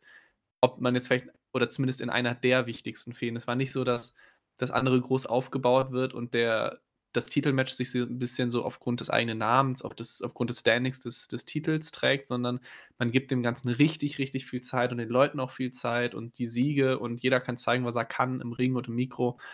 Ähm, deswegen da nochmal wirklich ein großes Lob, dass man einfach da so sehr gerade drauf setzt. So, jetzt darfst du wieder. Ja, also um nochmal das abzuschließen, ich würde es halt langweilig finden, wenn sie einfach Babyfaces gegen Heels machen, wenn sie so ein Tag-Match machen, ohne irgendwas, einfach Darby und Jungle Boy gegen Sammy und MJF. Das wäre mir zu langweilig. Ähm, ich fände es so eine Art, wenn die das vorher auslosen würden, die Dynamite davor, wer mit wem teamt und dann siehst du so die Gesichter ähm, von den Leuten, wenn sie das aus dem Briefumschlag ziehen oder so, keine Ahnung. Das wäre halt einfach cool und ich glaube, damit könntest du halt 15 Minuten TV-Zeit perfekt nutzen, um dieses Match aufzubauen. Weil ganz ehrlich, so ein Four-Way-Match mit den vier Leuten, wenn die nicht immer alle in einem Ring stehen, wird schwierig aufzubauen für ein Pay-Per-View, weil du ja mehrere Folgen gesehen haben musst dazu. Wenn du aber dieses eine Match nur dann gesehen hast, dieses eine Segment, 15 Minuten lang, dann weißt du, wer jeder Charakter ist und warum die gegeneinander, warum die sich hassen oder was die, was die gegeneinander haben, was da der Sinn dahinter ist. Und ich glaube, das kann man da perfekt kompakt machen für die, die halt jetzt nur 15 Minuten oder 20 Minuten schauen wollen, die ähm, aber den Pay-Per-View kaufen wollen, wenn ihr wisst, was ich meine. Ähm, ja, so viel dazu. Ähm, wir hatten einige Angles und Matches noch, die dazu aufgebaut, ja, die dazu genutzt wurden, um Matches aufzubauen für nächste Woche. Wir hatten einerseits ähm, die Best Friends und Orange Cassidy, ähm, die haben geteamt zusammen äh, gegen, und dann gegen House of Black gerestet, gegen die Trios Champions. Ähm, damit hat man dann Orange Cassidy gegen Buddy Matthews, dann auch bei Ram, nee, nicht bei Rampage, bei Battle of the Belts dann weiterhin auch mit dem Orange Cassidy Match aufgebaut. Ähm, das gibt's nächste Woche, Orange Cassidy gegen Buddy Matthews um den AEW International Championship. Sehr, sehr coole Ansetzung, weil die hatten in diesem Trios-Match auch sehr coole Sequenzen gehabt. Auf das Match freue ich mich auf jeden Fall. Einfach weil ich großer Fan von Buddy Matthews bin. Ich meine, über Orange Cassidy müssen wir kaum reden. Der liefert Woche für Woche im Opener von Dynamite immer seine 10, 15 Minuten ab. Da kann man nichts gegen sagen. Ich glaube trotzdem nicht, dass der Titel wechselt, weil dafür war der also, weiß ich nicht, gefühlt Orange Cassidy verteidigt diesen Titel so gewohnt im Opener, dass man sich kaum schon irgendwem anders diesen diesen Championship vorstellen könnte. Der Aufbau ist für das Match jetzt gut. Man hat jetzt Dynamite und ich glaube Battle of the Belts war's ja, dann dafür genutzt, um das zu machen. Generell könnte vielleicht de der International-Titel generell vielleicht manchmal längeren Aufbau als immer nur 1, 2 Wochen vertragen und man da vielleicht was Längeres draus machen. Vielleicht passiert das ja auch irgendwie mit House of Black oder so. Aber das Match war gut im im Opener, das Trios-Match. Das Match nächste Woche, beziehungsweise es ist ja dann jetzt am Mittwoch sogar schon, für uns in 2 Tagen, für wenn der Podcast rauskommt, dann ja schon morgen. Auch das Match, wie gesagt, es wird es wird gut. Ich kann mir eigentlich nicht vorstellen, dass der Titel wechselt, aber für so 'n für so 'ne Dynamite absolut brauchbar. Ja, definitiv. Ähm, ich kann's mir auch nicht vorstellen, dass es 'n Titelwechsel gibt, aber, ähm weil ich denke mal, es muss es auch nicht sein. Klar, man erzählt die Story, dass Orange Cassidy jede Woche wrestelt, jede Woche fast immer 'n Titelmatch hat und gefühlt schon, ich glaube, jetzt langsam auf die 20 Titelverteidigungen zugeht, was echt auch, glaube ich, 'n Rekord ist in insgesamt in AEW. Ich glaube sogar Jade hat hat Jade ne, die Jade hat nicht so viel Titelverteidigung, oder? Hat die über Ich weiß nicht, ob jedes Match von ihr nach dem Titelgewinn noch 'ne Titelverteidigung war. Weil das glaube ich nicht, auch wenn sie 50 Sie aber die hat ja ein Jahr erst mal ohne Titel die Siege schon gehabt. Ich glaube nicht. Ich glaube, die ja, ich glaube, die hat vielleicht so 15 oder so, schätze ich mal. Aber ich denke, Orange Cassidy dürfte, ähm, ja, den Rekord erhalten. Wenn wenn ihr's wisst, schreibt's gerne in die Kommentare. Schaut mal in die in das Archiv von AEW.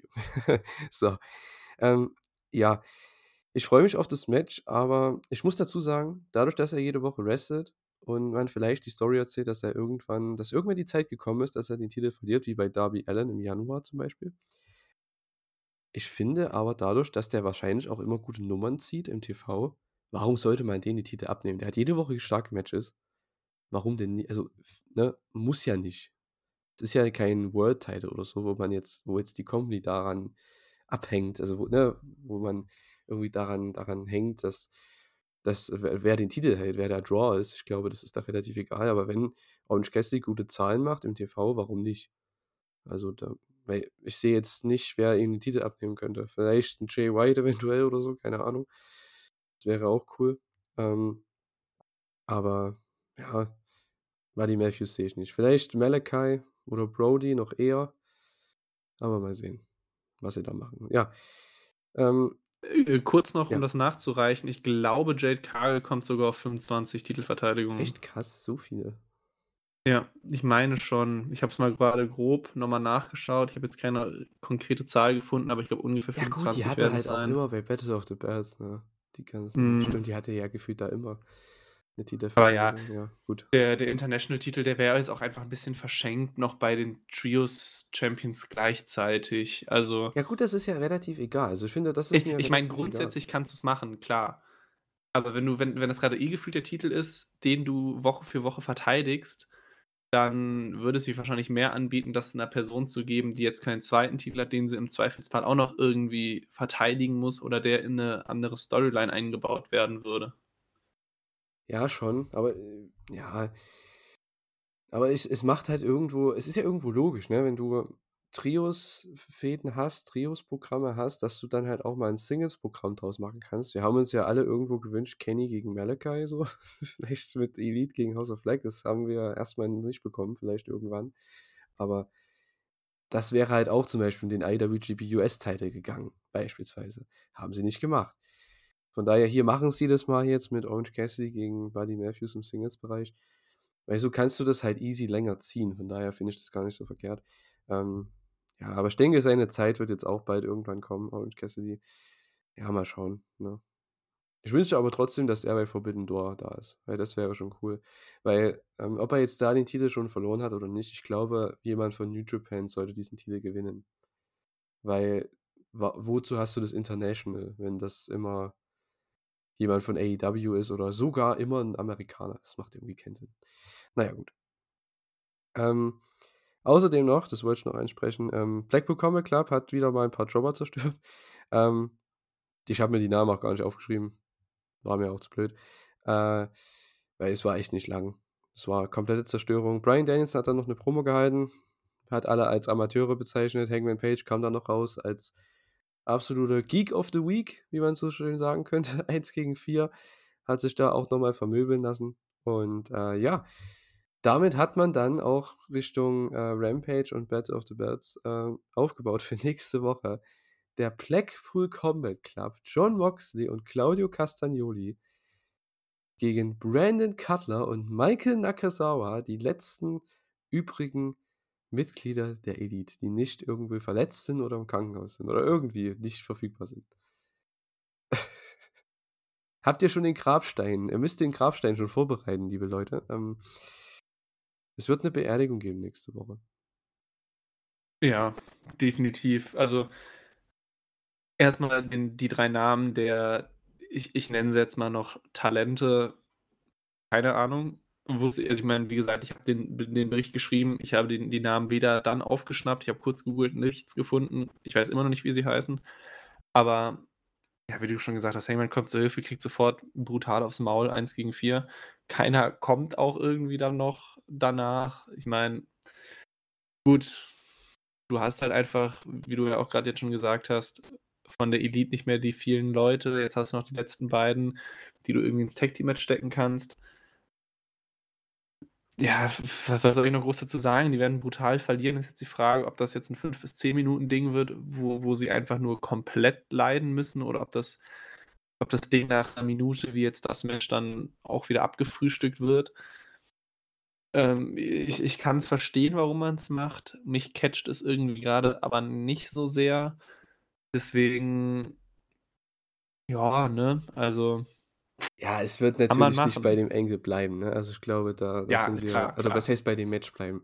Ich denke, nächste Woche ich habe auch schon die neue Being the Elite gesehen, die ging irgendwie nur sieben Minuten. Das war im Endeffekt Brandon Cutler, der sich mit seinem eigenen Song, seinem Workout und so weiter und äh, ja, das war richtig cool gemacht, ähm, auf dieses Match vorbereitet und, äh, am Ende hat man dann noch gesehen, wie eben, ja, die Young Bucks und also ich glaube Young ich glaube Nick Jackson, zumindest Matt Jackson auch, wie sie, ähm, die Show gesehen haben, den Angle noch mal gesehen haben mit Hangman und so weiter, als der da zusammengeschlagen wurde, als Bryan ja gesagt hat: „Niemand liebt dich und niemand kommt raus, um dich zu retten.“ Und dann siehst du nur am Ende von BTE, wie, ja, Nick Jackson aufsteht von seiner Couch, so komplett bandagiert auch und alles.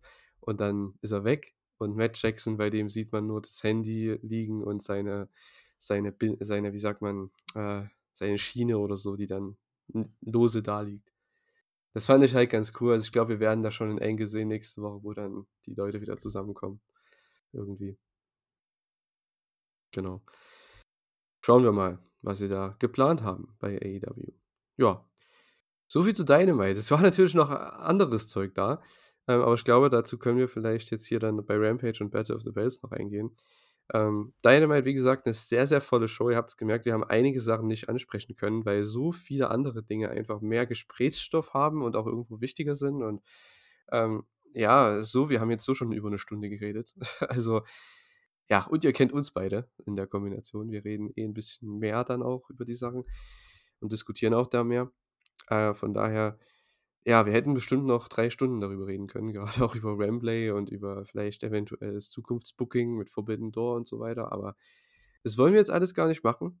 Ich fand Dynamite war 'ne sehr, sehr gute Show, sehr, sehr voll. Das war im Endeffekt 'ne Post-WrestleMania Dynamite, wenn man's so möchte, ähm, die quasi den Job so 'n bisschen für WWE gemacht hat. Ähm, was ich so gelesen habe, soll ja die soll deren Show jetzt nicht so toll gewesen sein, zumindest die am Montag. Unfassbar langweilig. Ähm, gut, du hast es ja gesehen. Ähm, ja, aber Dynamite hat es echt super gemacht mit dem Jay White-Debüt, der London-Ankündigung mit dem FTA, ja, Karrierematch im Main Event und noch 'n paar anderen Angles auch, die die Zukunft auf jeden Fall noch weiter, ähm, ja, vorantreiben. Ja, kommen wir zu AEW Rampage und Battle of the Belts und AEW Rampage hat eigentlich sehr, sehr cool angefangen mit einem Rematch von Dynamite, was wir jetzt gar nicht besprochen haben. Ähm, Hook gegen Ethan Page gab's hier noch mal um den FTW-Title, aber im Gegensatz zu Dynamite unter FTW Rules, also halt einfach den ECW Hardcore Rules. Ich glaube, False Count Anywhere, No DQ, was auch immer. No Countouts und so was. Und ich muss sagen, das war Hooks bestes Match im TV. Also, das war super spaßig, sehr cooler Brawl, alles sah wunderbar aus. Es war die nötige Portion von Intensität und die nötige Portion von, ich sage jetzt mal, dem dem klassischen Hook-Match. Es ging auch nicht mega lang, aber Ethan Page einfach wunderbare Rolle gespielt hier. Und, äh, ja, am Ende gewinnt Hook trotzdem mit dem Red Rum, ähm, nachdem Ethan Page das ist einfach klassische Heel-Manier, sich 'n Stuhl schnappt, ich glaube, 'n Schlag verfehlt, gegen das oberste Seil haut und, äh, sich dann selbst mit im im Rebound, in dem Schwung vom Stuhl, vom Seil, ihn dann selbst gegen den Kopf haut. Das war super. Und ja, Hook gewinnt mit dem Red Rum. Der Tisch war noch aufgestellt im Ring, aber noch nicht zerstört. Das heißt, Hook hat ihn nach dem Match dann noch mal durchgehauen durch den Tisch. Ähm, ich fand, es war 'n sehr gelungener Start. Also, das war einer der spaßigsten Starts zu AEW Rampage seit Langem, fand ich. Ja, gehe ich auf jeden Fall mit, auch mit der Aussage, Hooks bestes Match im TV. Wüsste ich jetzt zumindest auch nichts, was ich irgendwie dagegen sagen könnte. Ich sage mal, zum Match hast du eigentlich schon alles gesagt. Ich finde es für 'n Ethan Page fast schon 'n bisschen schade, weil ich eigentlich gehofft habe, dass er mit The Firm endlich mal 'n bisschen Relevanz gewinnt. Okay, ich meine, jetzt hat er halt die Story gegen Hook oder gehabt, vielleicht auch schon eher. Ähm, hat er jetzt verloren. Ethan Page hat sich super verkauft, wie du grad schon gesagt hast, auch der der der Spot mit dem Stuhl aufs, äh, Ringseil und dann zurück ins Gesicht. Ich meine, das hat er gut gemacht. Ich hoffe, jetzt wird er nicht wieder in der AEW Undercard verschwinden, aber generell kann ich auch schon mal vorwegnehmen, ich fand die Rampage-Ausgabe für Rampage-Verhältnisse überraschend unterhaltsam. Also, wir wir reden hier immer noch nicht von 'ner richtig guten Show, aber ich finde vor allem im Vergleich auch zu Battle of the Belts hat mir auch Rampage besser gefallen und man hatte so 'n bisschen das Gefühl, man wird zumindest ein bisschen belohnt fürs Gucken. Also, es gab so 'n paar Angles und Matches, wo man sagen kann: „Hm, dafür habe ich immerhin Rampage gesehen.“ Ja, schon, aber da gehen unsere Meinungen auch tatsächlich auseinander. Dazu kommen wir gleich noch. Ähm, ja, aber hier bei dem Match auf jeden Fall nicht. Ähm, was ja, ich sage mal so, Ethan Page, ich finde, er hat ja seine Rolle hier super ausgeführt, indem er halt einfach Hook hilft, nach oben zu kommen weiter nach oben zu kommen. Und ich finde, damit ist seine Rolle da und damit ist seine Rolle geschafft und das passt. Weil Hook ist der, der hier overkommen muss. Das ist 'n junger Star, das passt schon. Ähm, ja, ob er jetzt ob Ethan Page jetzt hier zweimal verloren hat bei der Hausshow hat er auch verloren gegen Hook. Also, das haben wir zwar alle nicht gesehen, aber das kann man ja nachlesen.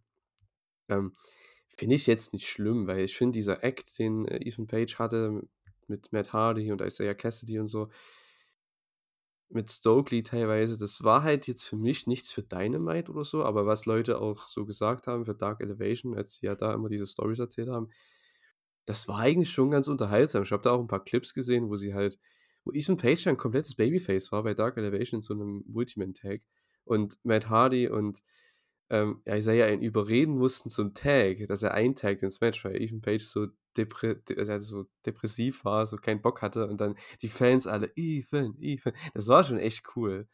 Ähm, so was sieht man halt nicht bei Dynamite, weil dafür ist einfach keine Zeit. Aber, ähm, ja. Ich finde für das für die Rolle perfekt, weil Ethan Page ist auch so jemand ist ähnlich wie QT Marshall, dazu kommen wir im Main Event von Battle of the Belts noch dazu. Ist vielleicht kein, äh, mega wichtiger Charakter im TV und muss er auch nicht sein, aber ist halt 'n super Worker und kann seine Babyface-Gegner so gut aussehen lassen. Also, ich habe nichts dagegen. Ich habe gerne Ethan Page in meiner Company. Ähm, ja. Acclaimed hat dann noch zusammen mit Ange Angelo Parker und, äh, Matt Menard, ähm, zusammen die Jobber besiegt. Hier habe ich zumindest aufgeschrieben, dass Shawn Dean dabei war. Den kannte ich von denen. Das war ganz ganz interessant.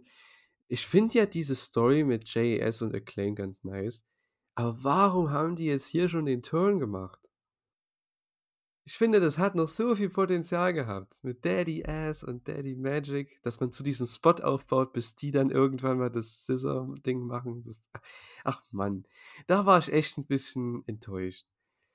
Weil die sind so unterhaltsame Leute, alle alle 6. Ich finde auch Hager mit seinem Gimmick, I like this hat und so, das da hätte man so viele Sachen machen können, so viel Comedy. Ah, Mann. Äh, äh, äh, prakti ich bin da 'n bisschen zwiegespalten. Also, erst mal das ich meine, das Match war jetzt kaum der Rede wert, das Ja, war irgendwie klar. nach 2 Minuten rum.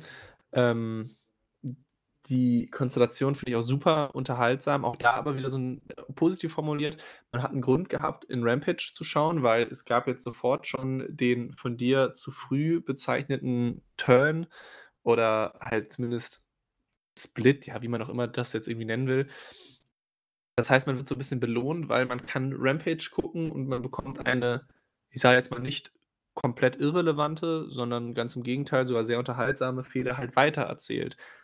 Also, mit dem Hintergedanken: „Okay, ich muss Rampage gucken, damit ich weiß, wie es dabei weitergeht“ oder vielleicht auch zukünftig gesprochen, ich muss Rampage gucken, um halt alle Storylines zu verfolgen. Das war jetzt nicht einfach nur so ein also, Rampage vor 2 Monaten wäre gewesen, sie setzen dieses 2-Minuten-Match und der Angle ist beendet und danach geht irgendwas anderes Belangloses weiter und man bekommt irgendwie keinen Grund, sich das anzuschauen.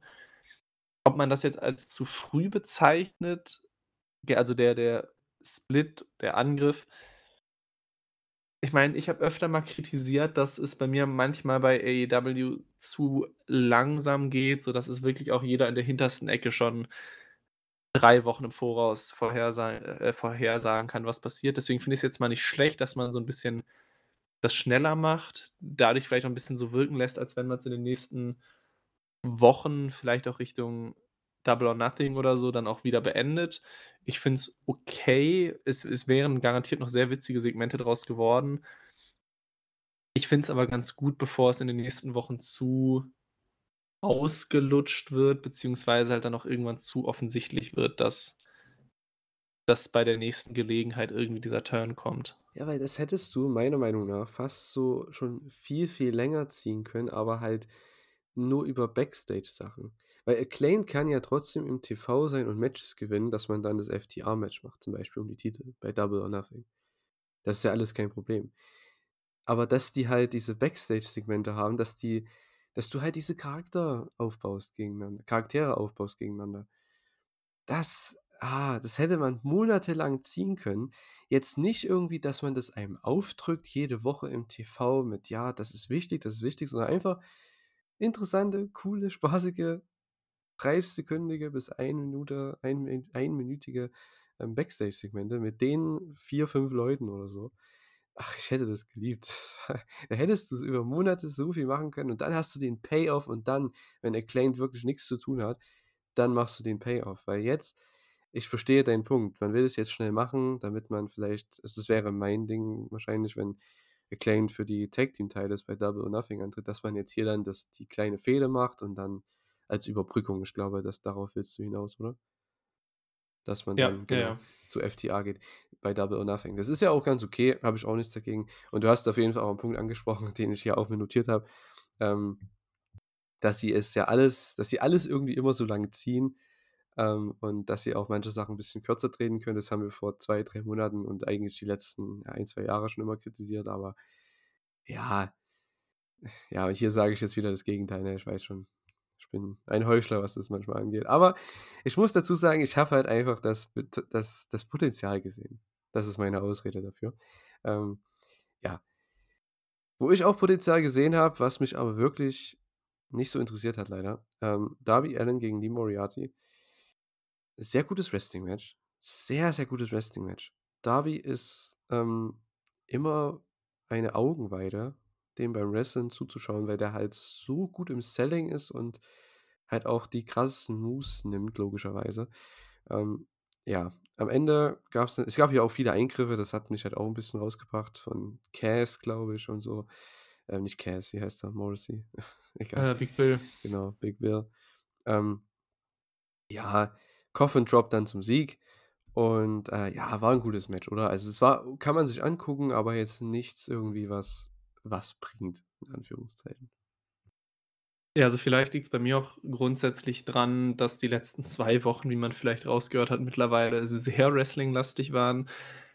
War ich vielleicht jetzt auch einfach 'n bisschen dem Ganzen überdrüssig. Darby Allin immer unterhaltsam. Lee Moriarty finde ich auch 'n interessanten Mann, wo ich auch ganz gern mal in die Matches reinschaue, einfach nur, weil weil ich's spannend finde, weil weil er einfach noch ein relativ unbeschriebenes Blatt ist. Aber das Match hat mich irgendwie nicht nicht gecatcht. Ich war nicht richtig drin. Ich war auch vielleicht nicht ganz aufmerksam. Vielleicht kann ich's jetzt, wie gesagt, auf die letzten 2 Wochen schieben. ja, äh, Es war jetzt auf keinen Fall schlecht, so weit Ja. auf auf auf gar keinen Fall. Es war es war gut, klar. Grade für Rampage kann man das auf jeden Fall auch machen. Aber irgendwie weiß ich Das Ding nicht. ist halt, Moriarty ist keine Bedrohung. Das ist so das Problem. Ja. Das ich finde das immer und da muss ich schon wieder stöhnen, wenn ich das höre von Excalibur am Kommentar. „Oh, Lee Moriarty, a very dangerous opponent.“ Denke ich mir: „Was hat wen hat der geschlagen?“ Ist so: „Who who did he ever beat?“ Das ist diese klassische Wrestling, äh, äh, die man da aber manchmal hört. Ähm, ja, ich finde ich nehme das halt nicht ernst, wenn der das sagt am Kommentar, weil der Kommentator ist dafür da, aus der Sicht des Fans so ein bisschen zu reden. Und wenn der, ich sage mal, mir Scheiße erzählt, auf Deutsch gesagt, ähm, dann kaufe ich das halt nicht ab und dann habe ich auch nicht wirklich Interesse, weil ich finde, Lee Moriarty ist ein Mega-Talent. Super Wrestler, super Verpflichtung auch damals von AEW gewesen. Der hat so viel Potenzial, aber ich finde ich finde es cool, dass er auch Zeit bekommt gegen Darby Allin TV, kein Ding. Aber die Präsentation, das das passt irgendwie nicht, dass ich den als einen ernstzunehmenden Gegner für Darby darst also, nehme.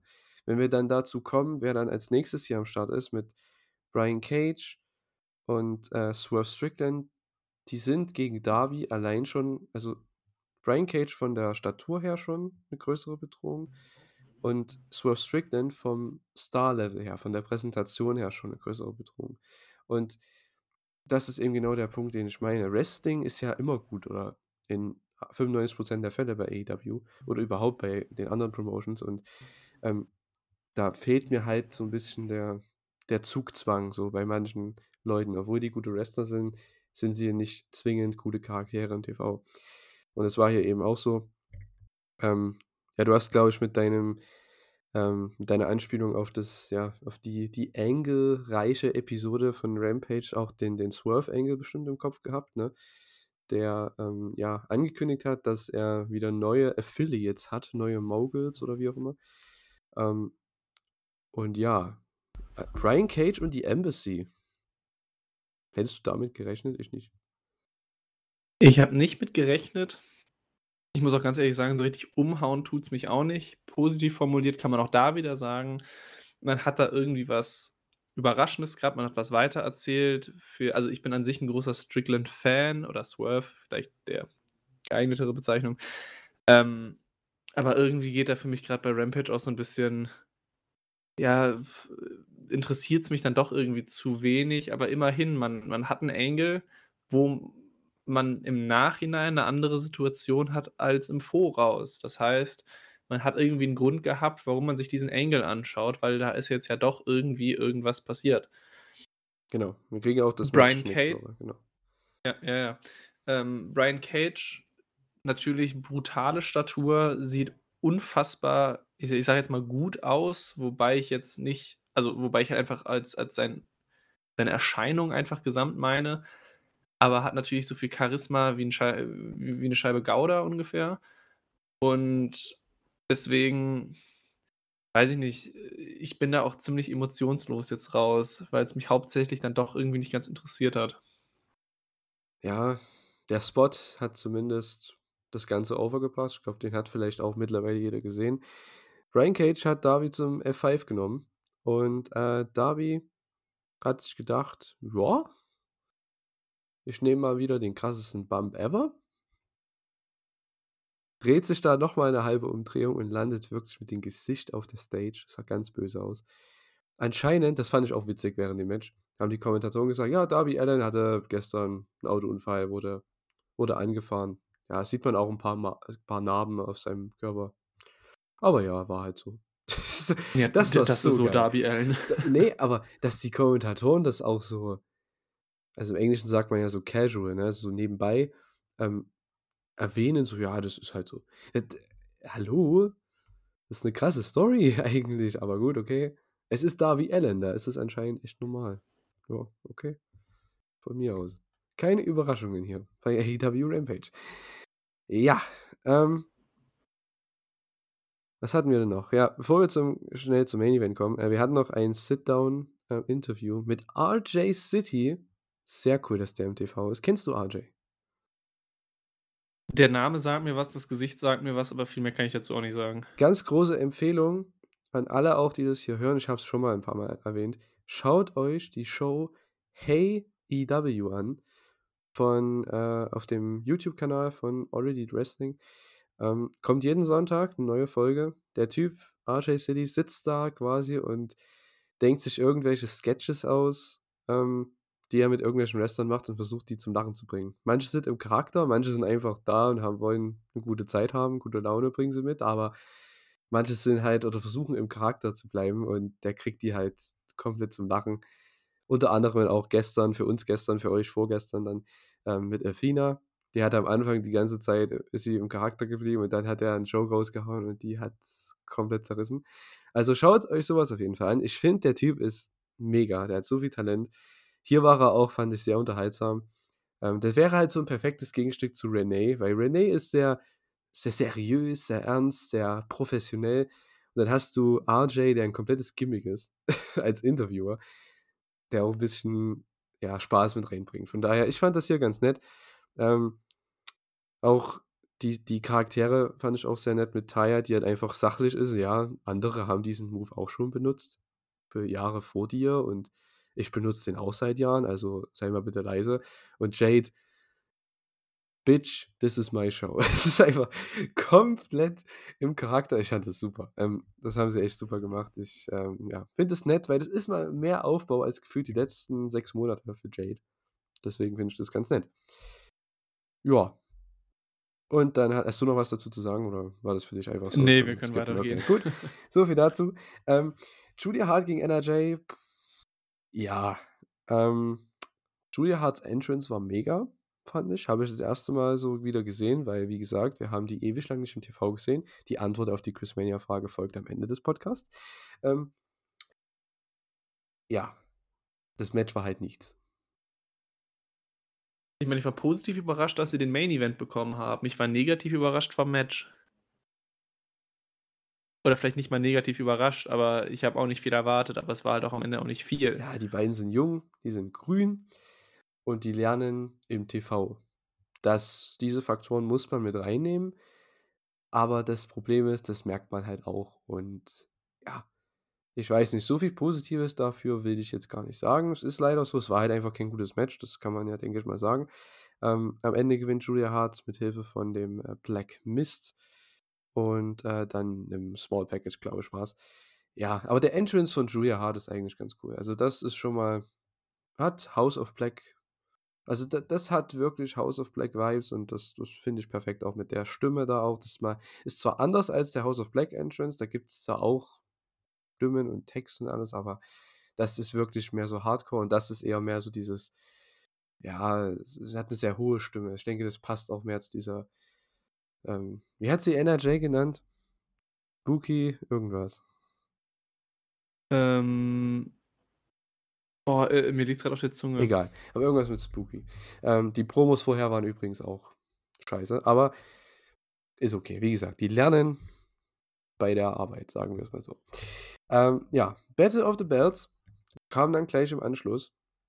Und ich muss sagen, da bin ich anderer Meinung als äh, Stefan. Ich fand Battle of the Bells, wenn man sich die Show anguckt mit den Matches, war, fand ich, deutlich bessere Show als Rampage, ähm, was das Wrestling angeht und überhaupt so die, die Show, die war ein bisschen kompakter. Wir hatten drei Titelmatches, haben angefangen mit Orange Cassidy gegen Tralistico. Klar, äh, ganz ehrlich, vor der Show habe ich keinen Bock, diese Matches anzugucken, muss ich ehrlich sagen, weil nichts hat irgendeinen Einfluss auf irgendwas und ja, sie sind halt da. Man muss es nicht gesehen haben, aber ja, come on. Ne? Das Ding ist, wrestling-technisch war das halt echt eine gute Show, weil wir hatten ein sehr cooles Match im Opener. Orange Cassidy hat immer tolle Matches und Tradistico ist ein Luchador und die können sowieso gehen, wie sie wollen. Und äh, es hat mega Spaß gemacht. Er macht auch diesen Orange Cassidy-Stick mit, was auch ganz nett war. Am Ende gewinnt Orange Cassidy mit dem Orange Punch und man hat halt dann Orange gegen Bali weiter aufgebaut. Also da gab es an sich nichts Neues, aber ich muss sagen, das Match kann man sich schon angucken. Ja, das definitiv. Ähm, ich würde auch in meiner Kritik bei Battle of the Bells nicht mal so sehr auf die Show an sich gehen, was man dann gesehen hat, sondern halt auch eher so dein Punkt von eben oder auch, den du auch öfter mal nennst, mit bei AEW kannst du halt immer davon ausgehen, dass du, oder zumindest in 95% der Fällen davon ausgehen, dass du ein gutes Wrestling siehst. Das hast du auch jetzt bei Battle of the Bells ohne jede Frage gehabt. Also sage ich gar nichts gegen. Aber es ist dann auch einfach die Sache, die auch du gerade wieder kurz angesprochen hast, Du hast 3 Matches ohne gefühlt jeglichen Aufbau.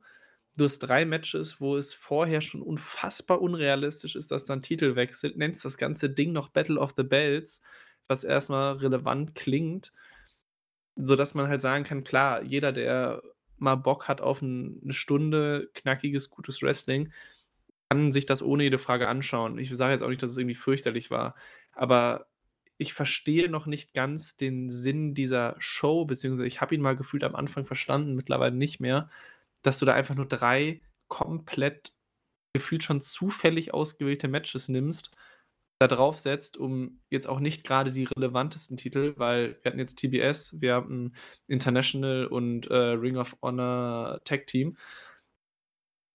Kein Titel davon wechselt, kein Match da war davon aufgebaut. Es hat wahrscheinlich auch für die nächsten Wochen keinerlei Relevanz, dass diese Matches hier existiert haben. Wieso nutzt man das Ganze nicht irgendwie besser? Also, Ja. dann dann dann fang doch mit der Jade Cargill gegen Taya Valkyrie Fehde einfach 1, 2 Wochen früher an und bring das bei Battle of the Belts, dass du mal sagen kannst: „Okay, wir haben hier 'n aufgebautes, vielleicht sogar spannendes Match. Hier könnte 'n Titel wechseln, schaltet ein.“ Und hier haben wir 3 Matches, die könntest du alle gefühlt auf 'nem Deadspot von von Rampage bringen, weil ist ja klar, dass hier nicht ni nichts Großes passiert. Wrestling war gut, aber irgendwie für 'ne für den Begriff von Show war es mir dann doch wen 'n bisschen zu wenig, weil es war nur Wrestling, aber wenig Show. Ja. Ja, also, ich bin ja komplett deiner also, was das angeht, bin ich komplett deiner Meinung. Also, ich sage mal so wenn wir wir wollen ja trotzdem, ich sage jetzt mal in Anführungszeichen, die wichtigsten Shows hier im Podcast besprechen. Klar, das wäre jetzt eine der wenig also, eine der Shows gewesen, auch wie Rampage, muss man ehrlich sagen, diese Woche. Obwohl, es war teilweise besser als die letzten Wochen. Ähm diese Show Battle of the Belts gehört auf jeden Fall nicht dazu, da stimme ich absolut zu. Also, wenn wir den Podcast wenn ich den Podcast nicht machen würde, ähm, hätte ich die Show wahrscheinlich auch nicht wirklich geschaut. Also, ne? Ja, definitiv Ich nicht. hätte geguckt, wer gewonnen hätte. Ich hätte geschaut, okay, war das Match gut, weil der Main Event zum Beispiel, Lucha Bros gegen, äh, QT und Hobbs, war ja 'n richtig starkes Wrestling-Match. Das hätte ich mir schon angeguckt, aber das waren 15 Minuten von der Show. Kann man sich easy mal geben. Ähm, ich wollte ich war auch interessiert irgendwo, was macht Billie Starkz? Wird sie gesquashed oder nicht? Wurde sie nicht. Das fand ich ganz cool. Ähm, wie fandest du denn Billie Starkz in dem TBS Title Match? War war das dein dein 1. Eindruck von ihr? Ich meine, ja. Ich glaube nicht, dass ich sie vorher schon mal gesehen habe, wenn ich mich jetzt nicht komplett täusche. Ich fand's auch gar nicht so schlecht, grade 'ne Jade Cargill, die nicht immer die besten und nennenswertesten Gegnerinnen hatte, äh, fand ich's dafür auch wirklich gut. Aber mir hat's da einfach dann doch wieder 'n bisschen gefehlt, dass dieses Match einfach zu irrelevant war. Und das hat dann trotzdem irgendwie verhindert, dass ich da so richtig reinkam, auch wenn es, wie gesagt, absolut nicht verkehrt war. Äh, da bin ich doch zu sehr vielleicht auch im im Geist des Sports Entertainer, dass ich da irgendwie so 'n bisschen Aufbau Aufbau und Drumherum brauche und für 'n gutes Match vielleicht auch irgendwie so 'ne gewisse Ebenbürtigkeit, die dann einfach nicht ganz gegeben war. Also, äh, das da da war noch sehr viel mehr Potenzial drin, allein vom Drumherum. Also, ich glaube, ich muss mal Daddy Magic und Cool Hand Angel anschreiben. Ich glaube, die hätten bei dir 'ne viel bessere Chance, dich zu rekrutieren als Acclaimed. Ich glaube, das würde einfacher Das funktionieren. definitiv. Ähm, ja. Ja, ich kann dich schon verstehen. Ähm, ich wollte nur mal fragen, weil, wie gesagt, ähm, ich weiß ja, dass du bei Indie-Wrestling oder überhaupt außerhalb von AEW, WWE jetzt nicht oder Ring of Honor vielleicht jetzt auch, weil das schaust du ja teilweise, ne? Ähm dass du da jetzt ja nicht so viel schaust und, äh, Billie Starkz, also, ich kenne die natürlich, äh, habe auch einige Matches schon von ihr gesehen. Das hat man hier auch gemerkt, die ist mit 18 wenn die die unter Vertrag nehmen würden, das wäre eine der besten im Roster, weil die hat halt so viel Erfahrung und da merkst du hast du auch schon in dem Match gemerkt, was ich auch immer bei Frauen im Wrestling oder bei einigen Frauen sehe, nicht bei allen, aber man sieht hier den Unterschied. Leute, die in Japan trainiert haben und Leute, die in Amerika trainieren. Und Leute, die in den Indies wresteln jede Woche, jedes Wochenende und Leute, die im TV lernen und nicht die wirkliche Erfahrung haben halt. Du merkst richtig, wie Jade die ist 'ne sup super Athletin, aber die ist halt komplett unkoordiniert im Ring. Das hast du richtig gemerkt. Und Billie Starkz, die ist 18, die macht das seit 3, 4 Jahren oder so, also, ähnlich lang wie Jade. Ich glaube nur 1, 2 Jahre länger vielleicht. Und, ähm Die ist aber so koordiniert. Das ist der absolute Wahnsinn. Die wirkt, wenn die sich bewegt, wie eine, die kompetent ist, was sie da drin macht. Und allein deswegen fand ich das Match schon deutlich besser in Sachen Jade Cargill-Matches. Und was auch cool war, Jade hat für sie auch richtig schön gesellt. Also das äh, mehr als für andere. Also muss man echt sagen, ich glaube, die hat auch gemerkt, hey, die kann was. Wenn ich gegen die blöd aussehe, dann, ja, weiß ich jetzt nicht, ne? Weil Billy Starks ist wirklich gut. Und ähm, vielleicht ist das auch eine für eine Zukunft. Vielleicht, ganz ehrlich, ist auch so jemand, wenn Chris Dead, wenn sie nichts für Chris Dead dann da haben mit diesem Titel, wenn sie, wenn es Taya nicht gewinnt, das wäre mal so ein überraschender Titelwechsel. Billy Starks nehmen sie unter Vertrag in den nächsten Monaten und die gewinnt einfach mal diesen Titel. Weil die ist gut und die ist jung. Und es wäre dieser überraschende Moment, den man vielleicht braucht bei Jade. Ähnlich wie mit Ja. äh, Nick Wayne zum Beispiel, der auch im Sommer 18 wird und da, wie man jetzt auch in vergangenen Woche herausgefunden hat, gegen Swerve Strickland wrestlen wird, wenn alles gut geht, bei der ersten Dynamite, nachdem er 18 wird. Also, ja, man will die schon gleich pushen und ich glaube, Nick Wayne und Billy Starks, das sind so zwei Leute, die würde ich unter Vertrag nehmen und sofort boom, boom, boom, rein da. Weil Ja. die, die müssen, die, weil die sind so gut für das Alter, du kriegst kaum bessere in dem Alter, von daher pusht die Leute. Also für das Alter auf jeden, jeden Fall. Für das Ver die Verhältnismäßigkeit des, ich sage mal, AEW Damen-Rosters auch auf jeden Fall. Weil ein Punkt, auf wo ich zu 100% bei dir bin, ist auf dass Billy Starks wirkt äh, oder wirkte zumindest in dem Match irgendwie so auch stiff, also irgendwie so Ja, glaubwürdig und Japa sie die hat ihre Japan Moves durchgezogen. Ja, halt das, ja. ja, ja. Also, bei ganz vielen jungen Frauen, klar, die müssen dann zum Teil häufig noch viel lernen, die machen das noch nicht so lange. Da sehen aber manchmal wirklich Clotheslines so aus, als wenn du damit wirklich nicht mal 'n Kleinkind umhauen Ja, könntest, ja. weil das einfach so einfach mal 'n bisschen über den Oberkörper drüber gewischt wurde. Und das hat sie schon wirklich gut gemacht. Also, sie ist wahnsinnig jung. AEW braucht nach wie vor gute Frauen. Ich glaube die kann man so früh wie möglich am besten irgendwie an sich binden, bevor die noch irgendwo anders hingeht oder im Zweifelsfall noch zur großen Konkurrenz WWE irgendwann. Deswegen, wenn man die Gelegenheit hat, gebrauchen kann man sie auf jeden Fall und dem Roster guttun würde sie sie auch. Ja, man merkt es halt wirklich bei denen, die in Japan gewrestelt haben, ne? Wie oder die also die Japanerinnen ja sowieso bei AEW, aber auch so Leute eben wie Hayter, wie, ähm, Toni Storm, ne? Ähm, die halt alle in Japan gewrestelt haben. Das das merkst du halt, die haben 'ne gewisse also ich habe mir so aufgeschrieben, so diese das Crisp, also auf Englisch heißt es so, das ist auch nicht stiff unbedingt, aber halt sehr so kernig in Anführungszeichen, ne? Man man nimmt der das ab, wenn die 'n Forearm zeigt, das sieht nicht so so komisch aus, so ohne Schwung. Das sieht richtig Mhm. nach 'nem Forearm aus, als ob das wirklich wehtun würde, auch bei 'ner Clothesline, du hast gesagt. Das sieht immer so aus bei manchen, die's halt erst lernen. Klar, die sind auch noch nicht so erfahren wie 'ne Anna Jay oder Jade Cargill, aber, ähm, das sieht immer so aus, als ob die die Gegnerin nicht verletzen wollen. Das ist ja alles gut gemeint, aber du siehst dann 'nen Jon Moxley oder 'n Hangman Page, die dann halt bei den Männern zum Beispiel halt richtig da Feuer dahinter geben, ne? Oder bei 'ner Jamie Hayter selbst, die da richtig Feuer dahinter gibt. Wenn du die in die sichersten Spots triffst, dann passiert ja nichts. Das ist ja vollkommen okay. Ähm, man hat's bei Hangman gesehen und Moxley letztes Jahr, wenn's mal nicht in 'nem sicheren Spot geht, dann klar, dann hat's gesundheitliche, ja, Konsequenzen, aber solange das in 'nem sicheren Spot geht, dann ist ja alles okay und dann kannst du auch so hart schlagen, wie du willst. Ähm, das ist ja alles okay, das gehört zum Wrestling dazu. Und Billy Starks, ohne Witz, also wenn sie die holen, ich hoffe mal, weil das das wäre echt cool. Ich denke mal, wenn die mit der Schule fertig ist, ist sie bestimmt auch am Start. Gehe ich mal von aus.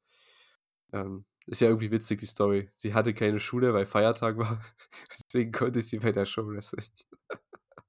Das ist auch witzig. Ja, Main Event von der Show, war das beste Match der Show, ähm, und überhaupt von ganzen Freitag. Lucha Bros gegen QT und Powerhouse Hobbs um die Ring of Honor Tag Team Titles. Klar, Ausgang war jedem klar. Die Lucha Bros werden nicht verlieren. Aber, ähm, ja, ich muss echt sagen, das Wrestling war halt richtig, richtig stark und ja, man hatte sogar etwas Drama am Ende mit, äh, ja, dem ich glaube, was war das? Ähm, ah, es gab irgend 'nen Ablenkung und 'nen Nearfall nach 'nem Roll-Up, glaube ich, oder so von QT. Das war schon ganz nett gemacht. Das haben die Fans sogar halbwegs gekauft, also es ging klar. Aber dann kam Ray Phoenix mit einem Frankensteiner und hat das Ding dann gegen QT gewonnen. QT ist einfach als Charakter, ist ähnlich wie Ethan Page, habe ich vorhin schon gesagt, jetzt nicht wirklich relevant für mich in den Shows, juckt mich eigentlich nicht. Für Carter, ne, Grüße an Carter gehen raus, ähm, ist, er ist er ja auch so in, in der Toastbrot-Fraktion, ist ja nicht so die Charisma-Bombe oder so.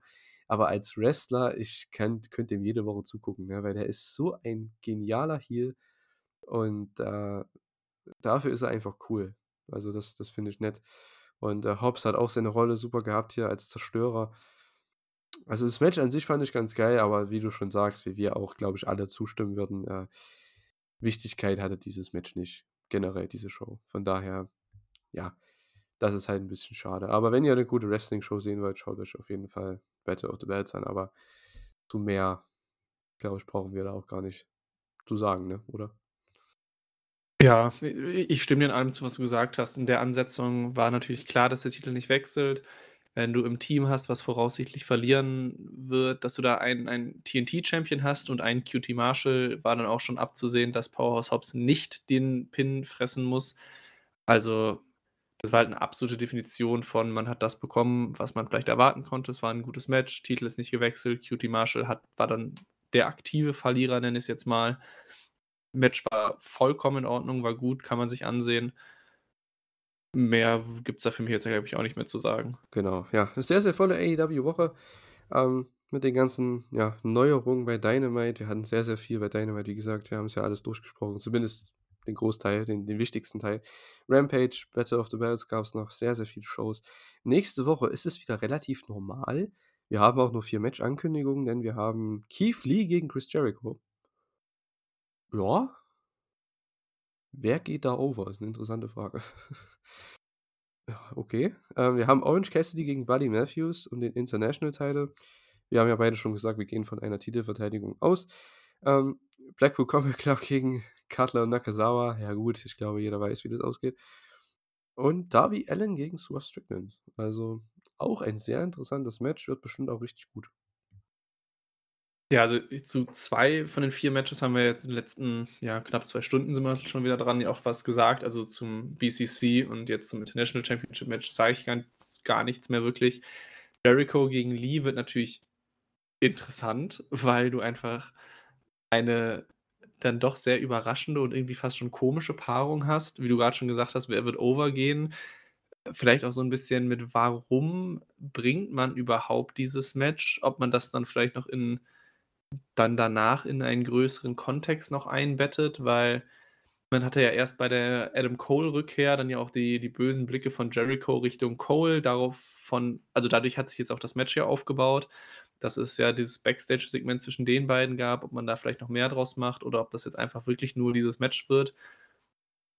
Wird sich zeigen und halt noch Darby Allen gegen Swerve freue ich mich halt sehr drauf. Ich mag Swerve, ich freue mich, dass ich mal ihn wieder bei Dynamite sehen kann. Darby Allen ist gerade sowieso erstmal interessant, einfach weil er in der, in der World-Title-Fehde drin ist. Dazu sind Darby Allen-Matches immer sehenswert. Wahrscheinlich wird er das Match jetzt auch gewinnen, weil wäre komisch, wenn du den Number One Contender oder einer den, der drei Number One Contender jetzt eine Niederlage geben würdest in der Dynamite-Ausgabe. Deswegen, das wird wahrscheinlich mein Highlight. Also, das ist zumindest das von den vier Matches, auf das ich mich am meisten freue wie du schon gesagt hast, ist es eine etwas unspektakulärere Ansetzung dafür, dass die letzten zwei Wochen dann doch relativ groß und voll bepackt waren. Aber ist natürlich auch in einer gewissen Weise trotzdem vielversprechend, weil es mit Sicherheit auch wieder sehenswert wird. Ja, also und es wird, denke ich, auch wieder einiges, ja, einiges Neues geben in Sachen Fäden, gerade was den, den Fallout angeht für FTA, für Jay White, Vielleicht auch für die Elite mit, ähm, vielleicht gibt es ja da schon die Reunion, mal sehen, oder man baut zumindest mehr darauf auf. Also da gibt es einiges, was auch an Segmenten noch äh, stattfinden kann, definitiv. Ähm, ja, mal sehen. Ich denke mal, Hobbs wird irgendwie noch ein Match bekommen. Das sehe ich irgendwie schon. Das wird bestimmt morgen Abend, wenn ich den Podcast uploade, wird das angekündigt. Ja, tomorrow night, Powerhouse Hobbs defends the TNT title against. Äh, gegen wen kann er mehr verteidigen? AR Fox. Sowas kommt dann wieder. Ähm, Beispielsweise, können wir Genau. machen. Ja, irgendwie so was wird schon kommen. Ja, schauen wir mal. Äh, ja, ich würde sagen, äh, ja, wir sind eigentlich durch mit allem. Ähm, schreibt gerne in die Kommentare eure Meinungen, eure Ansichten zu all dem, was wir erzählt haben, zu all dem, was passiert ist. Und, äh, ja, ich würde sagen, wir beenden das auch. Ich habe natürlich jetzt sogar dran gedacht, weil ich wieder in meinen Notizen hochgescrollt habe, müssen die Quizmania-Frage noch beantworten. Und zwar haben wir da gestellt: „Wann war Julia Harts letztes Match im TV?“ Denn das habe ich mich gefragt und, äh, Stefan irgendwie sich auch, als wir das als wir darüber so 'n bisschen geredet haben im Vorgespräch. Und, äh, wir haben dann rausgefunden, dass tatsächlich vor so ziemlich genau einem Jahr am 6.4.2022 bei dieser Dynamite-Ausgabe Julia Hart ein Match hatte gegen Hikaru Shida, was sie verloren hat. Also, wer hat's gewusst? Bitte gern mal Bescheid geben in den Kommentaren. Ähm, ja, so viel dazu. Ähm, wenn Stefan noch was loszuwerden hat, äh, kann er das gerne machen. Ich sage noch, ähm, diese Woche, hoffentlich, wenn alles klappt, wird am Wochenende ein, äh, Shuyaku-Podcast rauskommen, am Samstag, meine ich. Und, äh, also haltet da mal Ausschau, wenn ihr alles zu New Japan wissen wollt. Wir haben da einen neuen IWGP World Heavyweight Champion. Ähm, da werde ich auf jeden Fall auch noch am Start sein. Und, äh, ja, wir werden über Sakura Genesis reden und alles Richtung New Japan, Zukunft und so weiter. Gerade mit Bullet Club, was ich auch hier schon angesprochen habe. Also, hört da gerne mal rein. Und, äh, ja, dann würde ich sagen, beenden wir das. Ich bedanke mich bei Stefan. Ich bedanke mich bei euch fürs Zuhören und, äh, macht's gut. Stefan hat das Schlusswort. Tschau.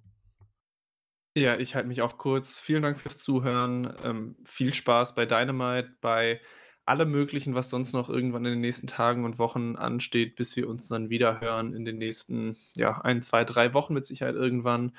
Und bis dahin, bleibt gesund. Tschau.